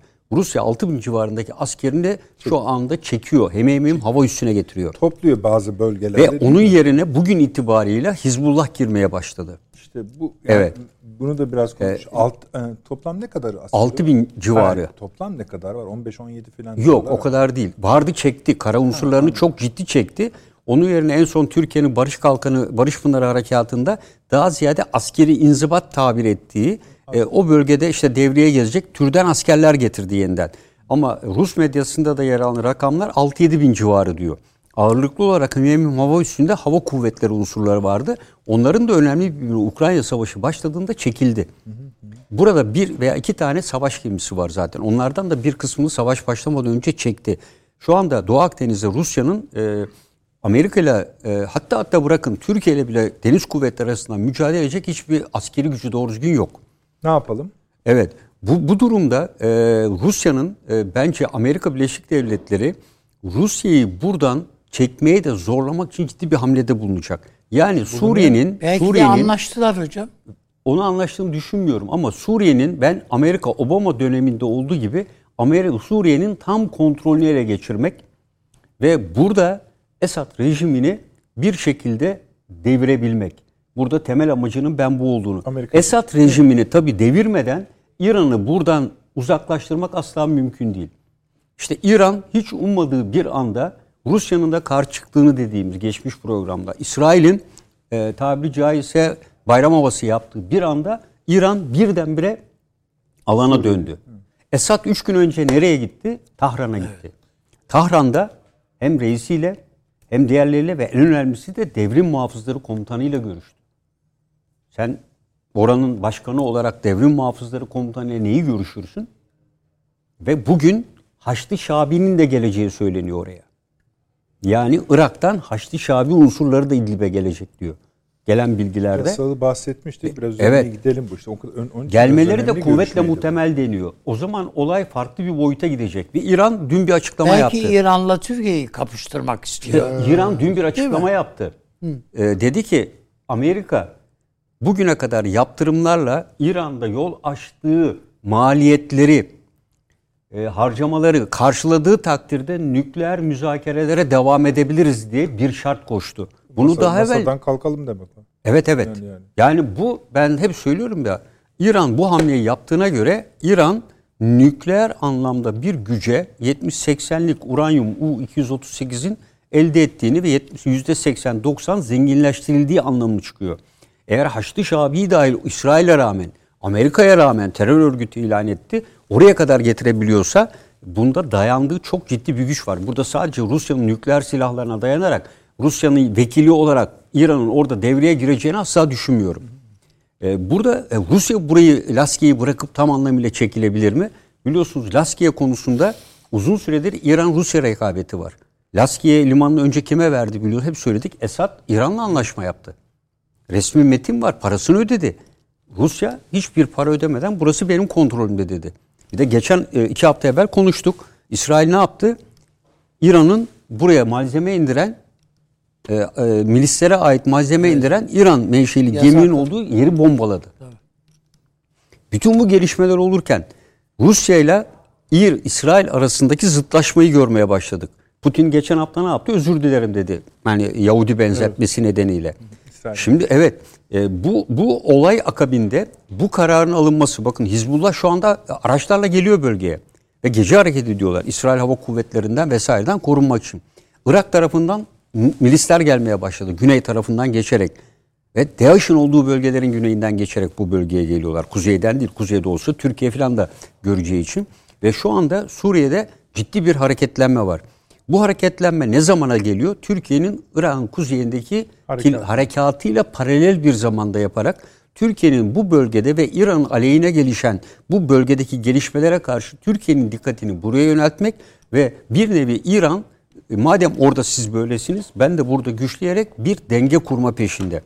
Ve e, bu bölgede e, Amerika Birleşik Devletleri bence bir plan değiştirerek İngiltere'ye de devredebilir ileride. Ama şu anda İngiltere'nin askeri gücünü burada görmüyoruz. Kara gücü hiç yok. E, hava kuvvetleri sürekli bomba oluyor, geliyor, gidiyor. Koalisyon yapısı içinde de yapıyor bunu. Ancak burada eksikliği dediğim gibi İngiltere'nin e, onun e, Queen Elizabeth e, uçak gemisi büyük ölçüde Çin'de. E, Amerika oraya bekçi bıraktı onu. Tabii, tabii. Sen oraya bak ben Akdeniz'e bakayım dedi.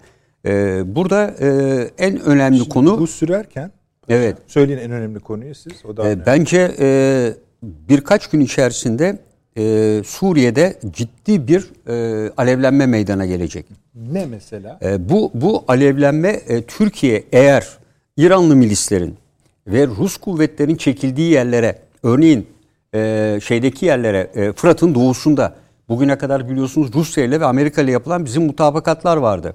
uymadık Burada neydi? Ortak devri yapacaktık. Buradaki bu devreye kuvvetleri kalacak mı? Eğer çekilme söz konusu olursa. Çekilirse bu mutabakat yok hükmünde mi olacak? Ne olacak? Bütün bunların dikkate alınarak e, Barış Pınarı'nın e, Fırat doğusundaki bölgenin e, kontrolü Amerika Birleşik Devletleri'nin YPG ve PKK üzerindeki artan etkisiyle birlikte değerlendirmek lazım. Rus askerinin çekilmesiyle oluşacak boşluğu asla Esad rejiminin askerleri dolduramaz. Bu boşluğu daha evvel nasıl Fırat'ın doğusundaki boşluğu Esad'ın otorite boşluğu nedeniyle PKK doldurmuşsa Amerika desteğiyle de M4 karayolunun kuzeyindeki özellikle biliyorsunuz 40 kilometre 40 kilometre vardı boşluklar. O boşlukları olduğu gibi PKK dolduracaktır. Amerika'nın desteğiyle de. Dolayısıyla bunlarla ilgili Rusya'nın ama bütün İsrail gazeteleri yazdı. E, Lübnan Mendesi yazdı. Hepsi yazdı ve sağdan gelen bilgiler de Çıkışı bunu zaten depo Evet. faal. Yani Evet evet. Ve en çok korkulan da Haçlı Şabi. Haçlı Şabi nedir? Türkiye'yi tehdit olarak biliyorsunuz Irak'ta görüyor. PKK ile işbirliği içinde. Bununla eş zamanlı olarak demin saydığımız Amerika'nın bölgedeki adımları gözüküyor. Evet. Onlar da bindiriyorlar. Yani Tabii. onlar da takip ediyorlar ve genişletiyorlar. Sadece asker evet, aslında asker tabii yani öyle düşünmek lazım yani. Terörist onlar ama Amerika onları asker gibi düşünüyor. Para veriyor, silah veriyor. Şimdi iş adamlarına da açıyor. Şunda mutabık mıyız? Rusya'nın burayı bırakması diye bir şey söz konusu olamaz, Olamaz. ama diye konuşuyor. Ama Rusya'nın bence sıcak denizlere inme politikasının yeri soğuk denizlere çıkma şeklinde değiştireceğini düşünüyorum. Yani Kuzey Buz Denizi ve Bu Arktik Okyanusu üzerinden. Sizin dedi yani sizin okum ben çok büyük ölçüde katılıyorum. Doğruysa hakikaten Türkiye'nin bir şey yapması gerekiyor. Şimdi bu iş yani hani İran özelinde de söylemiyorum Süleyman hocam. Hani burası tabii. tehlikeli hale geliyor. Tabii Çok yanıyor. Bir şey mi söyleyecektin? Yani paşam tabii meseleye biraz daha netlik kazanmasına e, kazandırdı. E, çorap yani başımıza çorap ören Amerika. Öyle. Hiç bunda yani burada İran'dı efendim Rus şuydu buydu falan diye bakmamak lazım. İran sadece burada maşa. Amerika'nın bugün maşası, yarın başkasının da maşası olur. Çin'le de işbirliği yapar. Her numarayı yapar yani bu İran. Dolayısıyla yani Türkiye'nin bu bölgede savaşmaya hazır olması lazım. Evet. Esası bu. Hem de her an yani. Evet. Şimdi bakın biz yani pa, tabii paşam bitirsin ki şey yapayım bu Tamam. şey Yok ben tamam. hayır bu şeyler e, göçmenler meselesi Türkiye'de. Oraya geçmeyelim. Geleceğiz Hayır abi. yani bu, bu Türkiye'de göçmenler meselesi yüzünden Türkiye'nin iç siyasetinin hop hop oturtturulup hop kaldırılmasının da buna bundan ayrı efendim bu, bu Düşünülemez. düşünülemez. Düşünülemez. Düşünebiliyor musunuz? Yani Türkiye'nin ana muhalefet partisinin bir tane kıytırık bir şey de koydular yanına. Bir başka şey. Ama bütün kamuoyunu tetikliyor. Efendim filan. Ya bu önerilen, Türkiye'ye önerilen 1915'teki tehcir politikası. Evet. Sürelim gitsin. Öyle değil mi bu? Ya bu te- 1915'te bunu denendi. Almanların kışkırtmasıyla bunu denedik ve başımıza gelmeyen kalmadı. O günden beri günahsız olduğumuz halde meramımızı da anlatamadık. O, biz o kadar korumak için ya biliyorsunuz o tehcir sırasında Ermeniler için orada şimdi burada kerpiç evler falan yapılıyor. O zaman basmaya evler yapıldı. Çok güzel e, Suriye'de kalacakları yerler şunlar bunlar da yapıldığı halde yani bunların hiçbirinin derdini anlatamadı Türkiye. Bugün de yine sürelim gitsin, sürelim gitsin. Ya bunu anlatamıyoruz. Anlatamıyor Türkiye ya. Kendi Şu- şu- kendi vatandaşını anlatamıyorsun ya. Şunu bir daha söyleyelim. Paşamızın biraz önce bir salı günü de konuştuk. Tamam eyvallah. Çizdiği haritanın Türkiye'de yaşanan göçmenler meselesi iç politikada sizin ifadenizde ya da ihsas ettiğiniz kadarıyla köpürtülen meseleden bağımsız olduğu düşünülemez. Tabii öyle. Doğal, e, e, tabii canım mutabıkız. Öyle olduğu için de bu konuya bakarken hani aktörleri tam yerli yerine oturtmamız gerekiyor. Buna Ya belki bu Türkiye'deki Amerikan elçisi, Alman elçisi filan gelmiş bunlara akıl da vermiş olabilir birilerine. Yani böyle yapsanız iyi olur. Bunları ne istiyorsunuz? Basın gitsin yani diye. e, Akıl da verirler. Bir de şu Türkiye biliyorsunuz Türkmenistan, Kazak, şey, Kazakistan ziyareti var. Bu konuların buna da bağlantısı var. Yani çünkü Kazakistan e, Rusya ile e, biliyorsunuz Avrasya Ekonomik İşbirliği'nden çıkma konusunda e, en çok şu anda e, gündemde olan e, konu bu. E, Kazakistan e, buradan çıkmalı mı çıkmamalı mı? Her ne kadar bununla ilgili yaygın görüşler varsa da e, bir açıklama yapıldı. Şimdilik öyle bir şey yok.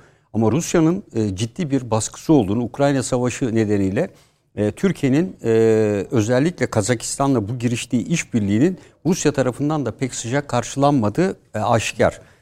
Çünkü Kazakistan'la işbirliği niye açacaktır? Ermenistan, Azerbaycan arasındaki yakınlaşmaya paralel olarak kar- karayolundan trans e, Hazar üzerinden Orta Asya karayoluyla bağlantıyı sağlayacaktır. Tam olarak söyledi zaten. Evet. Sayın Tokayev tam Hazar'a bunu kadar geliyor kullanacağız dedi. zaten. Bunun kullanılması Rusya'nın bypass edilmesi ve bu ziyaretin bu ortamda gelmesinin Türkiye'nin aynı zamanda belki bir makas değişikliğine gitmesinin de emaresi olabilir. Yani burada e, Sayın Savunma Bakanı yaptığı bir açıklama var. Türkiye, Kazakistan istediği zaman askeri gücüyle oradadır dedi.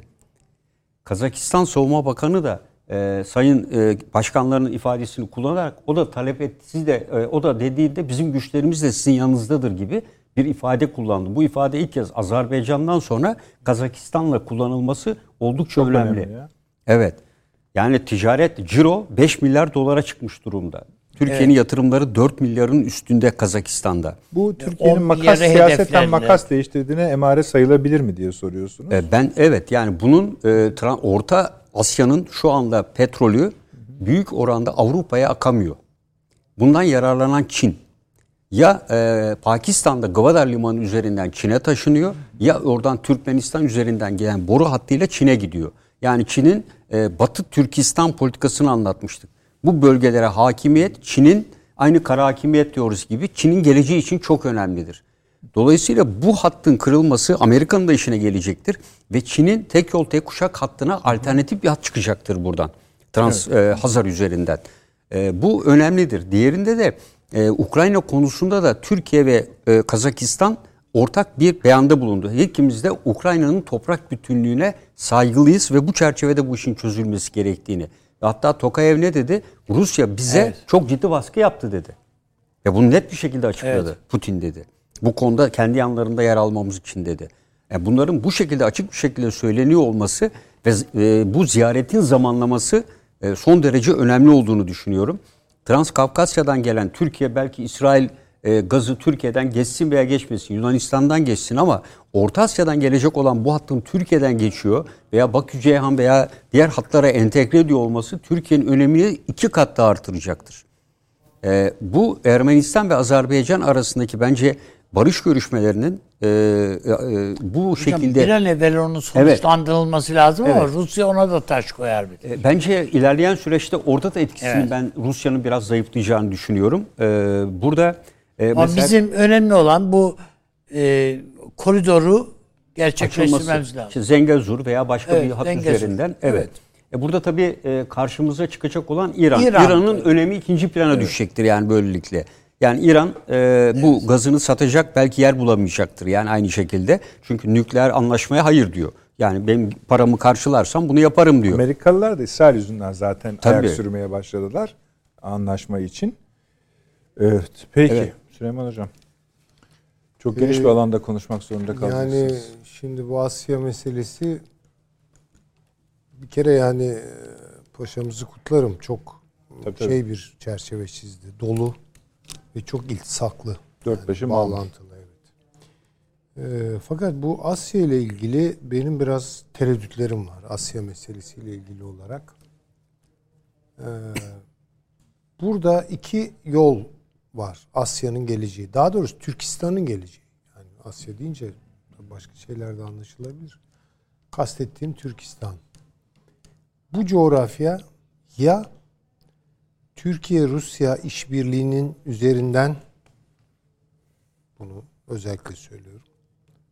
Batı'ya alternatif bir e, yapı kazanacak.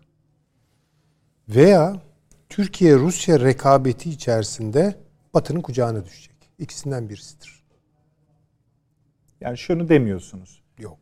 Bu coğrafya, yani Türk coğrafyası üzerinden kendi başına bir kanat Olmaz olarak efendim. orada. Peki. Tabii. buyurun. Ya şimdi ham maddeniz var, enerji kaynağı bunlar tabii çok önemli şeylerdir ama yani bunlar yetmiyor tek başına.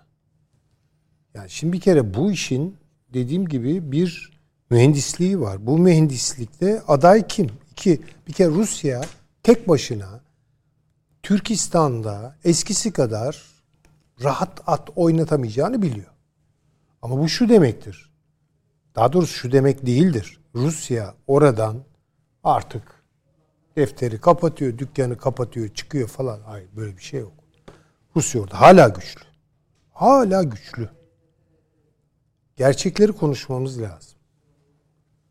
Azerbaycan ve kısmen Özbekistan hariç. Kırgızistan, Türkmenistan, Kazakistan karar alıcılar dünyası hala Homo Sovyeticus'un izlerini taşır. Yani şimdi bu, kadar kolay değil bu iş. Türkiye tek başına bunun altından kalkabilir mi? Keşke. Ama kalkamaz. Türkiye de kalkamaz. Yani şimdi burada bence önemli olan bir de yaklaşan Çin tehlikesini düşündüğü için ki Ruslar buna büyük tehlike diyorlar. Değil mi? Çin tehlikesine. Bunu tek başına o da karşılayamayacaktır. Şimdi bu Türkistan meselesi, özellikle Uygur meselesi Amerika'nın elinde oyuncak mı olacaktır? Yoksa Hocam şu anda Amerika'nın elindeki o sürgündeki hükümet Oyuncak Abi, tabii. ku- hiçbir şeye Hiçbir yaramaz ama. yaramıyor. Yani, Yani- Amerika'nın da işine yaramaz yani o. bir de sorunu ağırlaştıran Evet, ve derinleştiren. Evet. Şimdi demek istediğim burada iki Avrasya gücü olarak Türkiye ve Rusya'nın bir şekilde yeniden işbirliğine gitmesi gerekiyor. Rusya Türkiye'yi sindirecek. Türkiye de Rusyasız bu işin çok da Galiba başarılı. Azerbaycan'ı da ekliyorsunuz buraya. Azerbaycan nispeten tabii daha bağımsız.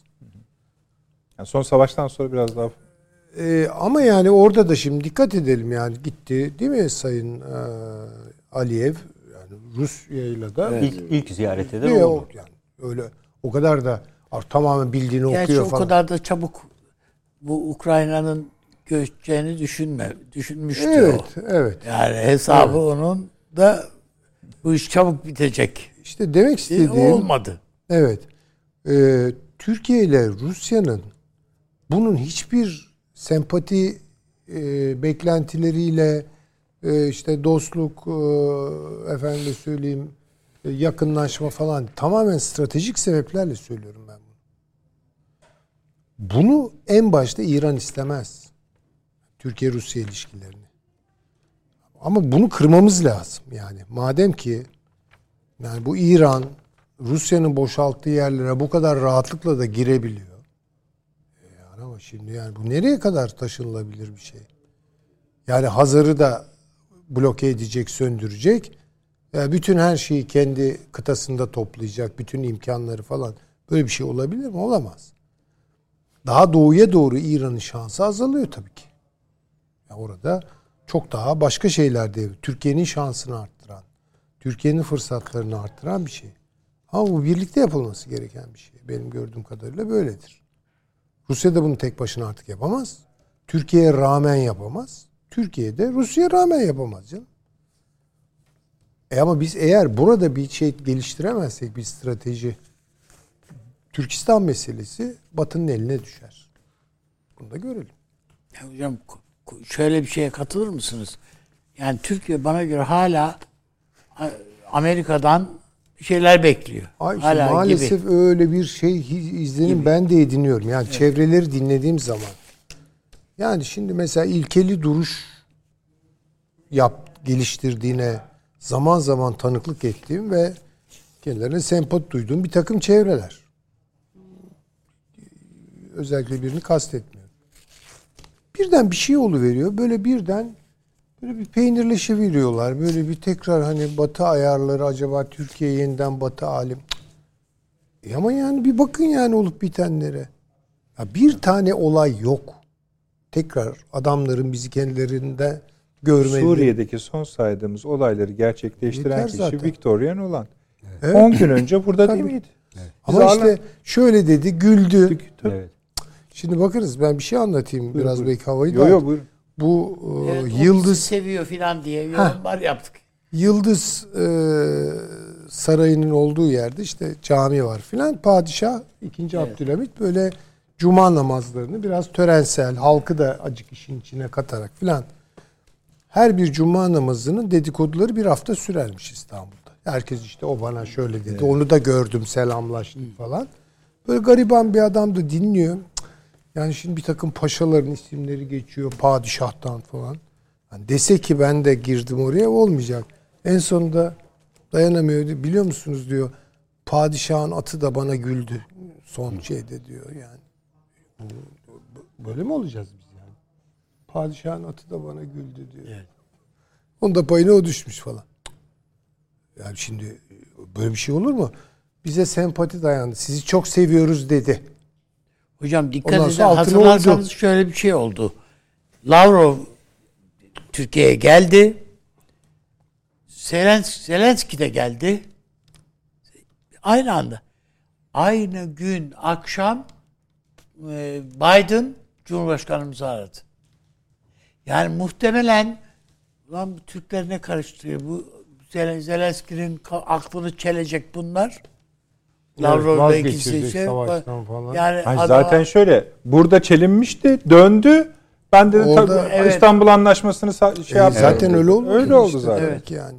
Öyle oldu zaten. Bil, bil- bilinmeyen bir şey değil Ya ki. şimdi. Zelenski'nin de gerçek yüzünü antiparantez görelim. Yani diyor ki Rusları kabul etmesin Rus turistleri. Evet. Olur beyefendi. Yani bizim ekonomimiz şu an bu durumda. Senin hatırın için biz biraz daha batalım. Yani bu mu? Ya buna bir, bir terbiyesizlik. Ya. adamın parası Sana ne ya? parasını gel- geliyor zaten Amerika'dan. Adamın umuru değil ki. Ver Ruslardan beklediğimiz e, parayı bize. Yani iki katıyla kolay değil çünkü Türkiye'nin muhalefet partisi diyor ki ya Ukrayna'da bile e, e, şey e, enflasyon yüzde on altı diyor ya.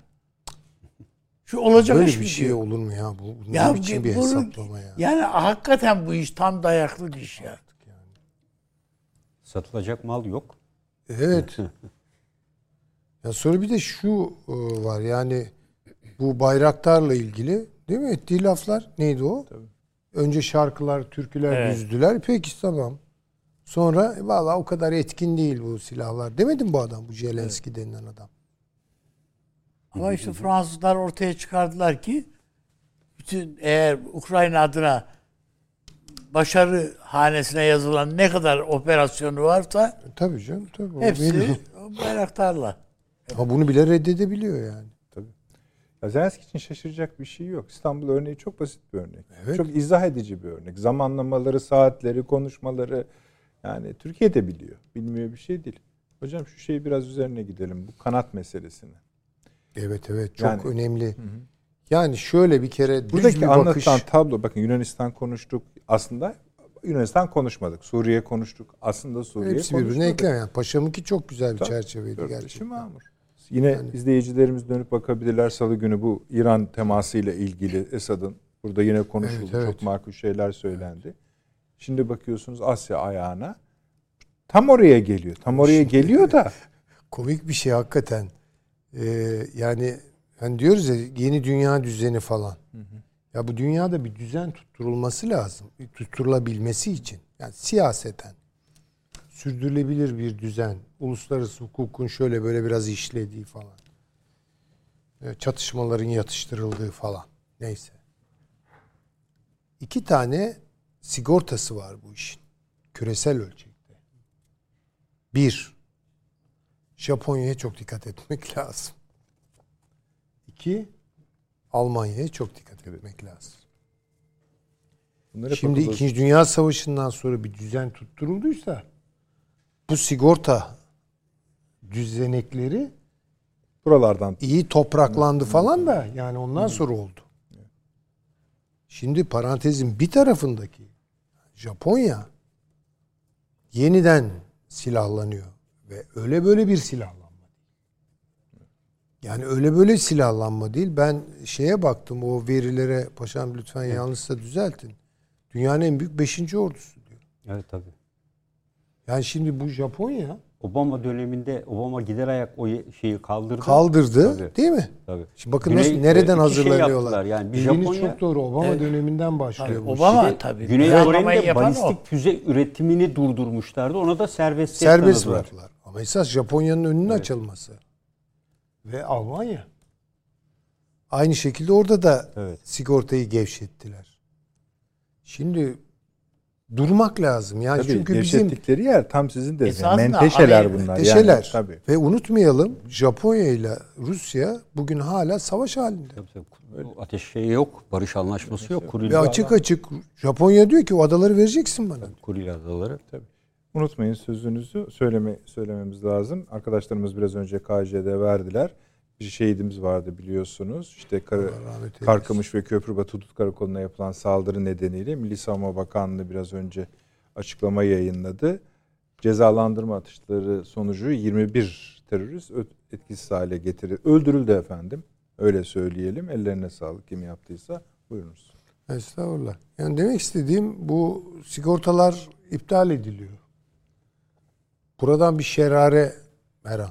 Ben yani çok şaşırmayacağım.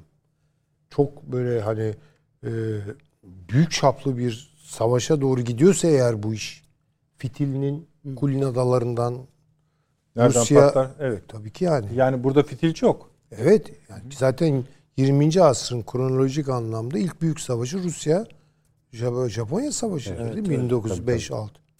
Beş- Ondan sonra beş evreli, beş farklı savaşı var. Evet. biliyorsunuz. Beş ayrılıyor. ve biz şöyle biliyoruz. Şimdi Rusya'nın tarihindeki en büyük En büyük yenilgi. yenilgi. yenilgisi. Şimdi bir de şöyle. Tabii 2. Dünya Savaşı'ndan sonra bu Japonya'nın ve Almanya'nın mümkün olduğu kadar dünya e, kamuoylarına takdimi ve yeni bir profil üzerinden tanıtılması çok zaman aldı. Bakın bize Japonya'yı nasıl öğrettiler? Hatırlayalım. Bu Japonlar çok kibar, nazik, çiçekleri çok severler, doğaya çok saygılıdırlar, çok kibardırlar, böyle yaparlar filan. Ondan sonra bir de geleneklerini çok güzel korurlar. Aynı zamanda da çok güzel sanayileşirler falan. Çok iyi sumbo güreşi yaparlar. Ha, bir de öyle bir süslemeler falan filan. Almanların biraz daha uzun sürdü. Yani çünkü çok merkezdeydiler. Ama Almanları da Onların en işte sonunda böyle markalar üzerinden otomobil bir de yani markaları. artık canım öyle kalmadı Naziler filan. Onlar geldi geçti o kuşaklar filan. Şimdi yepyeni bir Alman Arkadaşlar nesilleri bunlar cezalandırma görüntüleri değil mi? Tamam ve verin arkadaşlar. falan onu da en sonunda düzelttiler. Şimdi bu tip kozmetiklere çok aldanmayalım yani. Yani Japonlar dünyanın en savaşçı milletlerinden biri. ve gaddar. Çok da gaddardırlar. Sosyal hayatları da maalesef İşte bakınız öyle değil. Japonya'yı. Japonya'yı gerçekten bilen, tanıyan Evet. benim bir iki dostum da var orada yaşamışlar filan. Öyle şeyler anlatırlar ki Japonya için böyle gözleriniz fal taşı gibi açılır. E Almanya'nın ne olduğunu herhalde biz daha iyi biliyoruz. Yani Türklerin uğradığı yani Zolingenler bilmem neler hala aklımızda. Şimdi demek Yani istediğim bu tehciri bile doğru düz anlatamadık biz. Anlatamadık tabii. Buradaki Tabii, tabii. Almanlar, Almanya, Alman komutanların nasıl Tahrikiyle- İttihat Terakki'yi itip kalkmasıyla olduğunu. Tabii. Yani demek istediğim bu dünyanın ayarlarını bozan gelişmeler bunlar.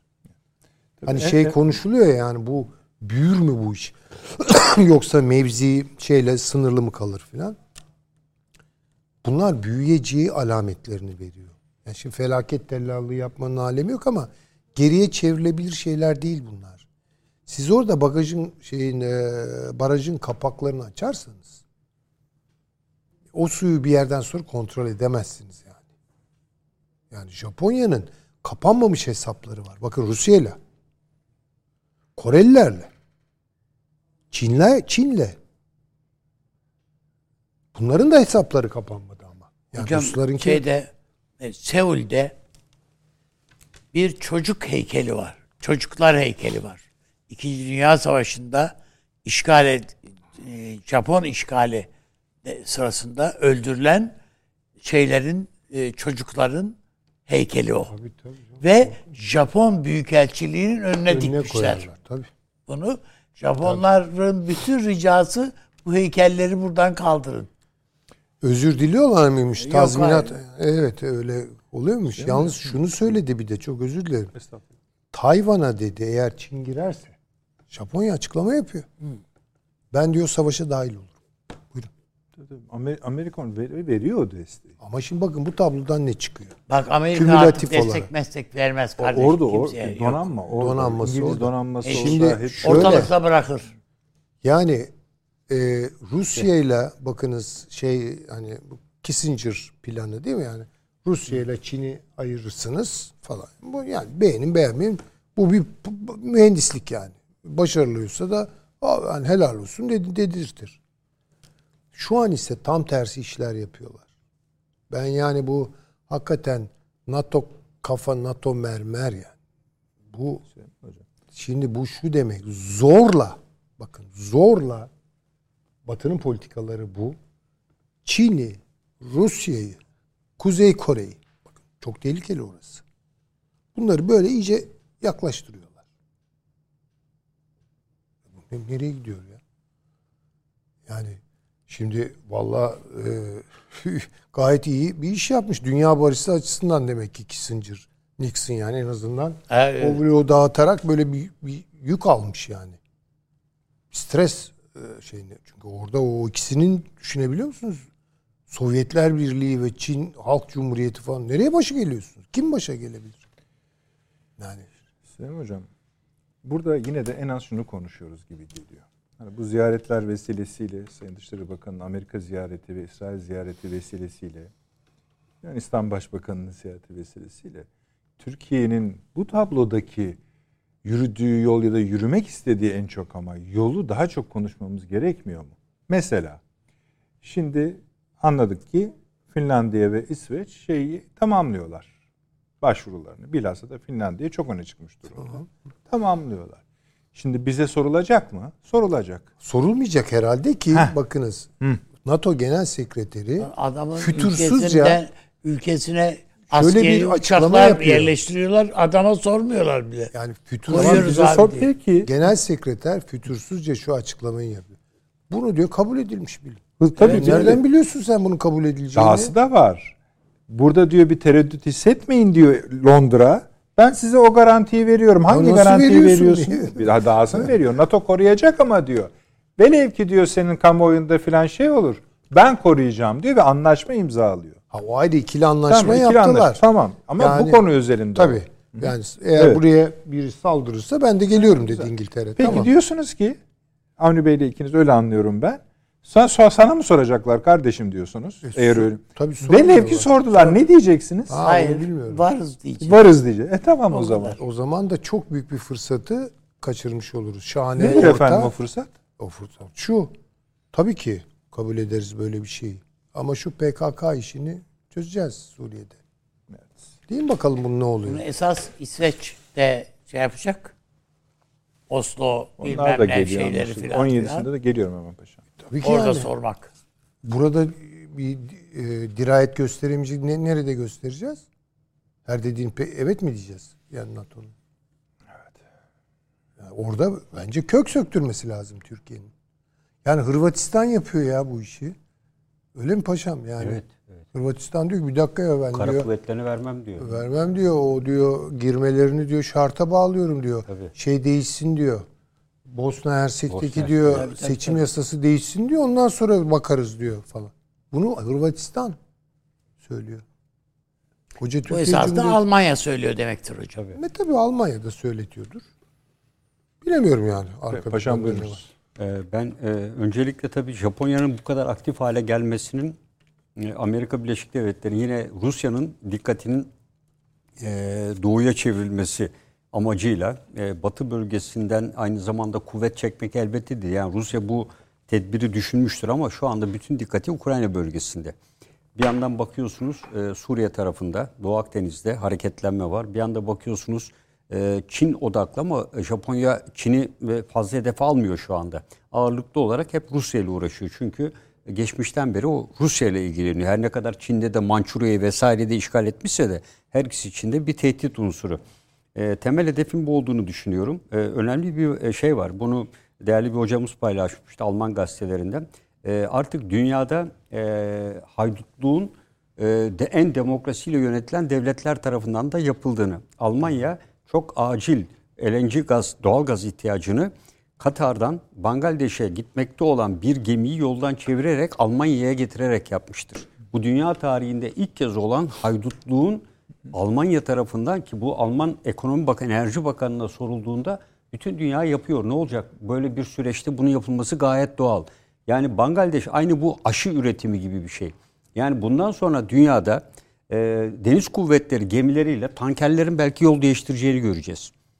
Yani böyle bir süreci bu Almanya'nın yaptığı şey medyada çok az yer buldu ama e, uluslararası hukukun, uluslararası işte Bangladeş gibi son derece dünyanın refah seviyesi en düşük ülkeye Katar'dan gönderilmiş olan özel bir şirket yoldan çevrilerek Almanya'ya gönderilmesi kadar vahşi bir olay olamaz. Bunu Alman kamuoyunun e, yerden yere vurması lazım. Avrupa Birliği'nin yerden yere vurması Hocam lazım. aşıları da öyle yaptılar ya. Aşılar da Aşıları evet. bir de hani başka ülke kendilerinden çaldılar yani. Bir Avrupa ülkesi başka Avrupa ülkesinden. Evet. Pardon. Ee, bir de diğer ülkeye gidenin biliyorsunuz sağlık malzemelerine el koydu. koydu İtalya işte, bilmem ne yaptı. Falan. öyle. Yani bunlar daha da artacak bundan sonra. Hele hele bu açlık falan başlasın buğday konusunda Tabii ve diğer konularda. yani. Evet kış gelsin. Valla Allah korusun Ekim- önümüzdeki evet, Kış gelince seneye. ne olacak Evet daha esas? şimdi kış değil yani. Bir de kış gelsin. Ee, ikinci bir konu da e, burada e, Almanya'da e, ilk kez bir grup insan ortaya çıktı ve bunlar e, sanatçı, gazetecilerden oluşan Almanya'nın ağır silahları e, Ukrayna'ya göndermesine karşı ciddi bir tepki kamuoyunda oluşturmaya başladılar. Yine yani. Bu bu işte şu anda biliyorsunuz onun Dışişleri Bakanı Baerbock e, bu konuda öncü. Gitmediği ülke kalmadı. Ya Almanya savaşın içine sokabilmek için bütün hamlelerini yapıyor. Bu Almanya'da ciddi bir kutuplaşmaya yol açmış durumda şu anda. Yani Almanya bir hamle yapıyor, iki hamle yapıyor ama bir hamle durmak zorunda kalıyor. Çünkü üçlü koalisyon. Bu belki ileride neye götürebilir? Almanya'da yeniden bir e, seçim e, Dayanmaz bu konusunu- hükümet Evet, bu hükümet pek e, dayanacağını ben açıkçası değerlendirmiyorum. E, diğer bir konu e, bu arada Rusya'yı e, e, önemli bir şekilde Estonya, Letonya, Litvanya üzerinden Batı ülkeleri tabiri caizse saldırı için kaşıyorlar. Letonya ne yaptı? Riga'nın kahramanları diye bir anıtı dün yıkma kararı aldı. Riga. Riga. Riga'nın. Riga'nın kahramanları diye. Bu anıtın yıkılmayacağına dair önce parlamentoda e, Litvanya ile e, Rusya arasında yapılan anıtların korunması anlaşmasını iptal ettiler bu maddesini ve arkasından da anıtı yıkma kararı aldılar. Şimdi bütün bunlara baktığımızda Estonya'nın başına gelenleri biliyorlar. Oradaki Lenin heykelinin yıkılmasından dolayı Estonya'nın uğradığı e, siber güvenlikle 4,5 milyar dolar gibi bir zarara uğradığını. Amerika Birleşik Devletleri bunları teşvik ediyor. Bugün e, Finlandiya ve e, esasında İsveç NATO'ya katılmadı. Amerika Finlandiya ve İsveç'e girdi. E, çünkü niye girdi? Arktik'te hakimiyeti yoktu. Bu bölgede hakimiyeti yoktu. Bu bölge iki ülkede üs elde edemiyordu. Esasında onlar NATO'ya gir. Amerika Birleşik Devletleri bu ülkelerde üs elde etmeye başladı. Oraya kim güç gönderecek? Türkiye'nin gönderecek hali yok. İngiltere, Amerika göndermez. İngiltere'nin başka yerde gözü var. Amerika gönderecek. Neresi hedef? Murmansk. Ee, Rusların en önemli denizaltı üssünün burnunun dibine geldiler. Kim geliyor? Amerika geliyor şu anda. Nereye geliyor? Aynı zamanda Kuzey Buz Denizi politikası yani Arktik Ya stratejisine biz bu darbe Amerika vurmak için çöküyor geliyor. meküyor diyorduk. ha. Tabii. Meğerse Üstümüze çöküyor adam Evet biraz evvel diyorsun- ama demiştim. zaten onu da söyledik. Yani Evet. devrilirse üstümüze Sıcak deniz politikasını Rusya Kuzey Buz Denizi, Kuzey e, Soğuk Deniz politikasına çeviriyor. Finlandiya ve İsveç'le hem cepheyi genişletiyor, Rusya cephesini e, 1400 kilometre yakında bir sınırı var zaten Finlandiya ile hem de Arktik'ten geçecek Rus ve Çin gemilerine burada da bakın boş değilsiniz artık ben de buradayım şeklinde bir mesaj veriyor. E, bu da Rusya'nın her ne kadar şu anda Baltık bölgesinde, Arktik'te üstünlüğü varsa da askeri anlamda Rusya yakın bir dönemde F-35'leri benzeri uçakları da buraya konuşlandırarak E, bu süreçte Rusya'nın manevra alanını daraltmak istiyor Çin'le birlikte. Ve dediğim gibi kendi ana karaların dışına çıkmayacak şekilde e, onları e, içeriye e, sokmak istiyor. E, ilk kez NATO'dan yine bir e, değerli arkadaşımız göndermiş. NATO ilk kez Stoltenberg Uygur'dan ve Uygur Türklerinden söz etti. İlk kez. Bu da NATO'nun bence İsveç ve Finlandiya ile birlikte NATO harekat planının artık NATO e, ülkeleriyle sınırlı olmasının dışına yavaş yavaş çıkacağının evet. E, ve e, İsveç ve Finlandiya'nın da bu maksatta askeri güç, taze güç sağlayacağını ben e, düşünüyorum. E, evet bunları şöyle kağıda yazmıştım. Peçete gibi istekleri. Tamam. evet. E, evet yani genel hatlarıyla e, bunu ifade etmem yeterlidir. Süleyman Hocam o soruya cevap vermiyorsunuz. Hangisi efendim? Kanat bir filan değil. Yo hayır çok çok önemli o. Dediğim gibi yani tamamen katılıyorum. Kuzey Denizi ile Kuzey Buz Denizi ile ilgili bir şey yukarısı kutup bölgesi daha çok. Baltık. Ya aslında Rusya'nın üstüne bir şey kurmak yani nasıl söyleyeyim e, bir, bir kafes çıkamayacağı bir kafese dönüştürmek orayı. Şimdi o tabii çok büyük e, sonuçları olur bunun. Yani bu öyle orada kalmaz Rusya dedi- Zaten açıklama yaptılar. Evet Kaliningrad'a nükleer silah koyarım dedi. dedi. O şeyin Yani- ortası biliyorsunuz. Yani Rusya- hepsinin ortası Tabii, tabii. Polonya falan. Şimdi ben şunu anlayamıyorum. Bakın bunlar ileri hamleler. İşte ne bileyim Almanya'nın silahlandırılması, Japonya'nın silahlandırılması, İsveç'in, Finlandiya'nın NATO'ya dahil edilmesi. Şimdi eli yükseltmek diye bir tabir var ya tamam da yani nereye kadar yükseltebilirsiniz tabii ki. Ya şuraya kadar yükselti. Kontrolün sizde olabileceği yere kadar yükseltirsiniz. Şu an NATO'ya hakim olan akıl, Amerika'yı yöneten akıl, hatta İngiltere'yi yöneten akıl bu hesapları acaba insanlığın ortak geleceği adına en azından uygarlığın sürdürülebilirliği aç- adına hangi noktayı belirlediler zihinlerinde çok merak ediyorum. Yani çünkü bir yere kadar elinizi yükseltirsiniz. Karşı tarafta yükseltir. Bu böyle gider. Hani Charlie Chaplin'in şeyinde var ya diktatörler çünkü öyledir. Koltuk yükseltirler. Berber koltuğuna böyle. Berber koltuğunu yükseltirirken sonra ikisi birden düşerler yani. Şimdi oraya mı gidiyoruz? Bunu Kasım'da anlayacağız. Şöyle olmaz Kontrol mı hocam? edilebilir bir e, el yükseltme midir bütün bunlar? Ben artık bunların çok geriye çevrilebilir. Çünkü bir yerden sonra iki tarafta yavaş yavaş ellerini düşürürler. Bir yerde uzlaşırlar. Böyle bir şey mi bekliyoruz? Yoksa bu tip el yükseltmeler Ha şimdi bu da Süleyman çocuklarımızın geleceğini tehlikeye mi Hocam, atıyor? burada elin yavaş yavaş düşürülmesi hali iki taraf açısından eşitlikle gitmesi artık söz konusu değil. ama bu çok bir taraf bir işte o şey. tehlikeli olan o. Ama işte şu Aynısını var burada. kongrede şeyi söyledi. Yani artık olay bir Biden olayı da değil. Onların filan kontrolü dışında bir olay. Yani işte Soros diyoruz, Roşet diyoruz, şunu diyoruz, Kimin bunu diyoruz. kontrolü? Yani, Yani biraz bunun- daha farklı. Bunların üstünde Bunların bir şey. e, bunlar da çok kontrolsüz çevreleri çağrıştırıyor bende. Yani şöyle yani yıkılsın diyebilecek adamlar Evet Yıkılsın. öyle. Paşam peçeteye yaz bir al. Şimdi yani bu Evet. ama altında kimler kalacak? Yani çünkü siyaset sonuçta bir hesap verilebilirliği vardır. Böyle siyaset üstü bir takım adamların hesap verme şeyleri yok. Yani mesela ne bileyim Bill Gates sallıyor. Ben şunu yapacağım ya. Kimden aldın izni? Konuşmadık mı burada? Aldırmayın diyor ya. Ha, helal Ee, siz diyor yani. şeye, yani Mars'a gideceğiz diyor ya. Şimdi ha bu yani abuk dünyada subuk şunu yapacağım diyor var. ben. Yani diyor ki dünyada diyor şunu yapacağım. Ya kimden izin aldın? Neye göre? Onun için bu çok daha anomik bir dünya o. Ama siyasetin en azından bu hesapları yapması lazım. Yapmamaya doğru gidiyorlar. Buna en somut örnek yakın zamanda Amerikan Senatosu'ndaydı yanılmıyorsam CIA Başkanı Evet. E, konuştu. E, Başka yetkililer falan. Şimdi adeta nükleer savaş toto oynuyoruz yani. senatörler soruyor. Ulusal Güvenlik Danışmanı kadına diyorlar ki Ha. Hocam. Sizce Rusya bu ikide bir çıkıp çıkıp konuşuyor yetkililer diyorlar. Hakikaten kullanır yani kullanır mı diyorlar. Şu anda biz böyle bir tehlike görmüyoruz ama yenilme durumunda yapabilir. Tabii tabii. Ya tamam da yani şimdi mesela Austin'da e, söyledi onu. Yok dedi öyle bir şey. Bir dakika.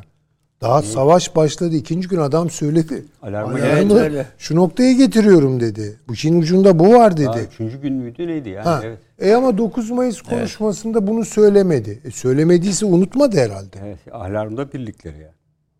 Yani şimdi bakın bunu neyle oynuyorlar yani? Şimdi dolayısıyla bu Anglo-Sakson akıl ona iyi kötü biraz eleştiri getirecek, onu bir hale yola sokulacak kıta Avrupası aklı şu anki haliyle. Yani ne Eton College, ne bilmem e, Amerika'da Harvard'lar, şunlar bunlar, Stanford'lar. Ne işte Almanya'da bilmem e, şeyler, o muazzam üniversiteler falan. Bunların yetiştirdiği adamlar bunlar mı ya? Anlıyorum. Yani Eton College bu böyle bir adam mı çıkarıyor? Böyle bir kadro mu çıkarıyor? Bu Dışişleri Bakanı nedir Allah aşkına İngiltere'nin? Yani sen neye göre yapıyorsun hesabını? Ya bunun sonucu korkunç. Nerede durduracaksınız bunu? Hadi yükseltiyorsunuz. Öteki de yükseltiyor. Sen de yükseltiyorsun. Tamam böyle gidiyoruz. Gidiyoruz da hani kimsenin bir şey kestirme şeyi yok. Yani ya burada da ama bir dururlar herhalde. Yani bu Küba krizinde bile yani iyi kötü hemen diplomatlar girdi falan. Sen şunu çek ben hemen halloldu iş. Şimdi ucu açık gidiyoruz. Yani şey gibi böyle Ve rot balans öyle ayarı. da teşvik edilip besleniyor. Ayrıca Tabii tabii. ve bu gündeme geldiği zaman bir ihtimal yok yok ya bir şey olmaz demek gibi bir şey bu. Bir şey olmaz diye diye olanların hepsi ya hepsi Ama oluyor. yani böyle diye bir diye. şey Ve var mı? bütün Avrupa'yı dümdüz ettiler ya şu anda.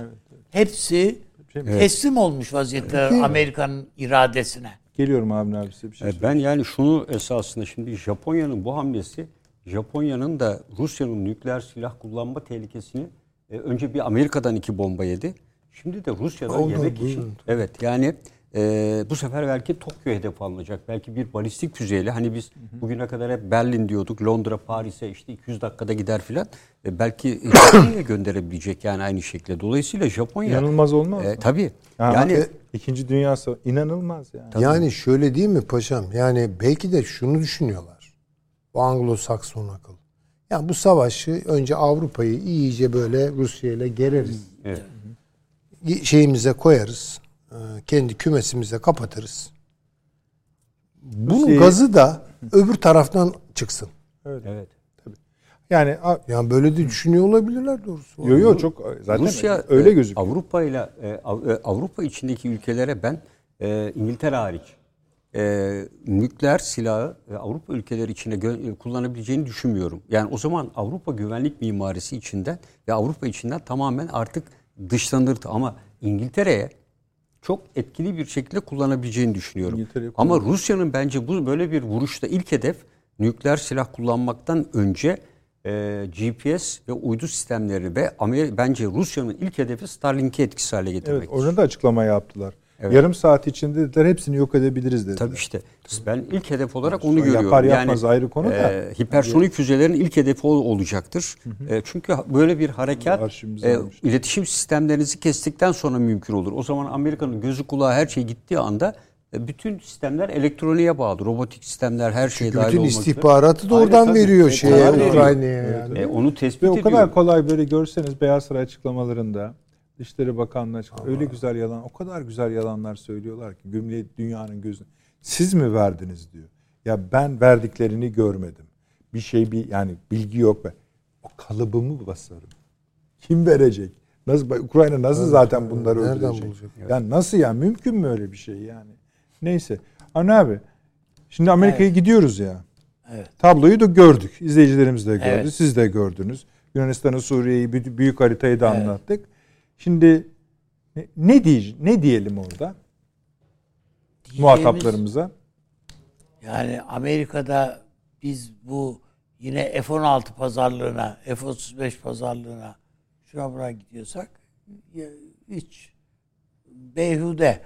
Demin e, paşam söyledi. Yani Bunlar vermezler bir kere bunu. Bizi yine kongreye götüreceğiz. Dur bakalım oradaki Rum lobisi. Bunu siz Yunanistan'la bir görüşün de bu Rum lobisini biraz yumuşatalım falan. Hiç. Türkiye'nin böyle bir çıkışı yok. Türkiye birincisi kendi milli muharip uçağı işini biz birkaç ay öncesine kadar gayet böyle hızlı ağzımızda her her Allah'ın günü konuşuyorduk. Şimdi biraz gevşedi o iş. Yani Yok yapılıyordur canım. Niye gevşek? hayır canım yani ben konuşmuyoruz anlamında Ha, anladım, söylüyorum anladım. yani. Peki. Konuşmuyoruz. Bir an evvel bu işleri önemsemeliyiz. Önemsemeliyiz. Yani Türkiye kendi göbeğini kesecek bir noktaya çok süratli gelmeli. Yani 2023'te mi gelecek? 2023. Daha da geçe bırakmamalı bu işi. Ee, ikincisi Türkiye açık açık Amerika'ya bir sormalı. Sen bizimle savaşmaya hazırlandın mı? Yani biz bu Suriye'de kararlı mısın sen. Kararlıysan yani bilelim ona göre yani soyunup girelim bu işe. Bu böyle sorulabilir mi? Tabii sorulabilir. Niye sorulmasın yani? Yani adam açıkça bize soruyor da biz niye sormayalım ya? Onun için yani çok rahat bunu sormamız lazım bizim. Yani biz bu devlete izin vermeyiz. Bunu vururuz. Bunu böyle söylemek lazım. Bunu vururuz. Ha bunu Ya, karşılığı sen- eğer vurmuşluğumuz var senden yani. ya da senin adına karşımıza çıkacak olan güçle kapışmaksa ha buna da hazırsanız mesele yok dersin.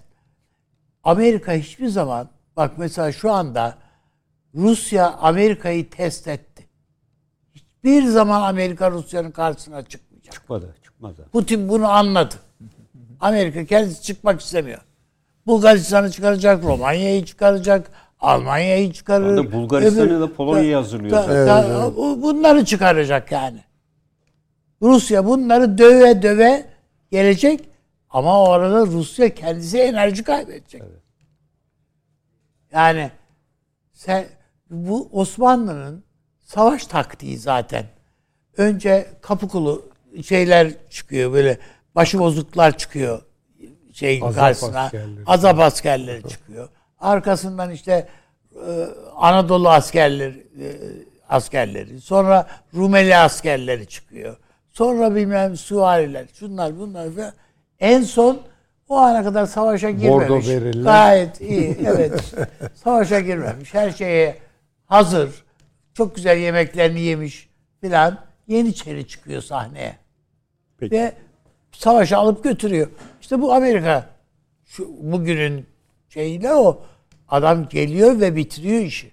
Güzel. Ha bu Amerika'nın burada da şu anda yapacağı bu. Av- Avrupa'yı dümdüz ederler. Aynı şey uzak doğu için de geçerli.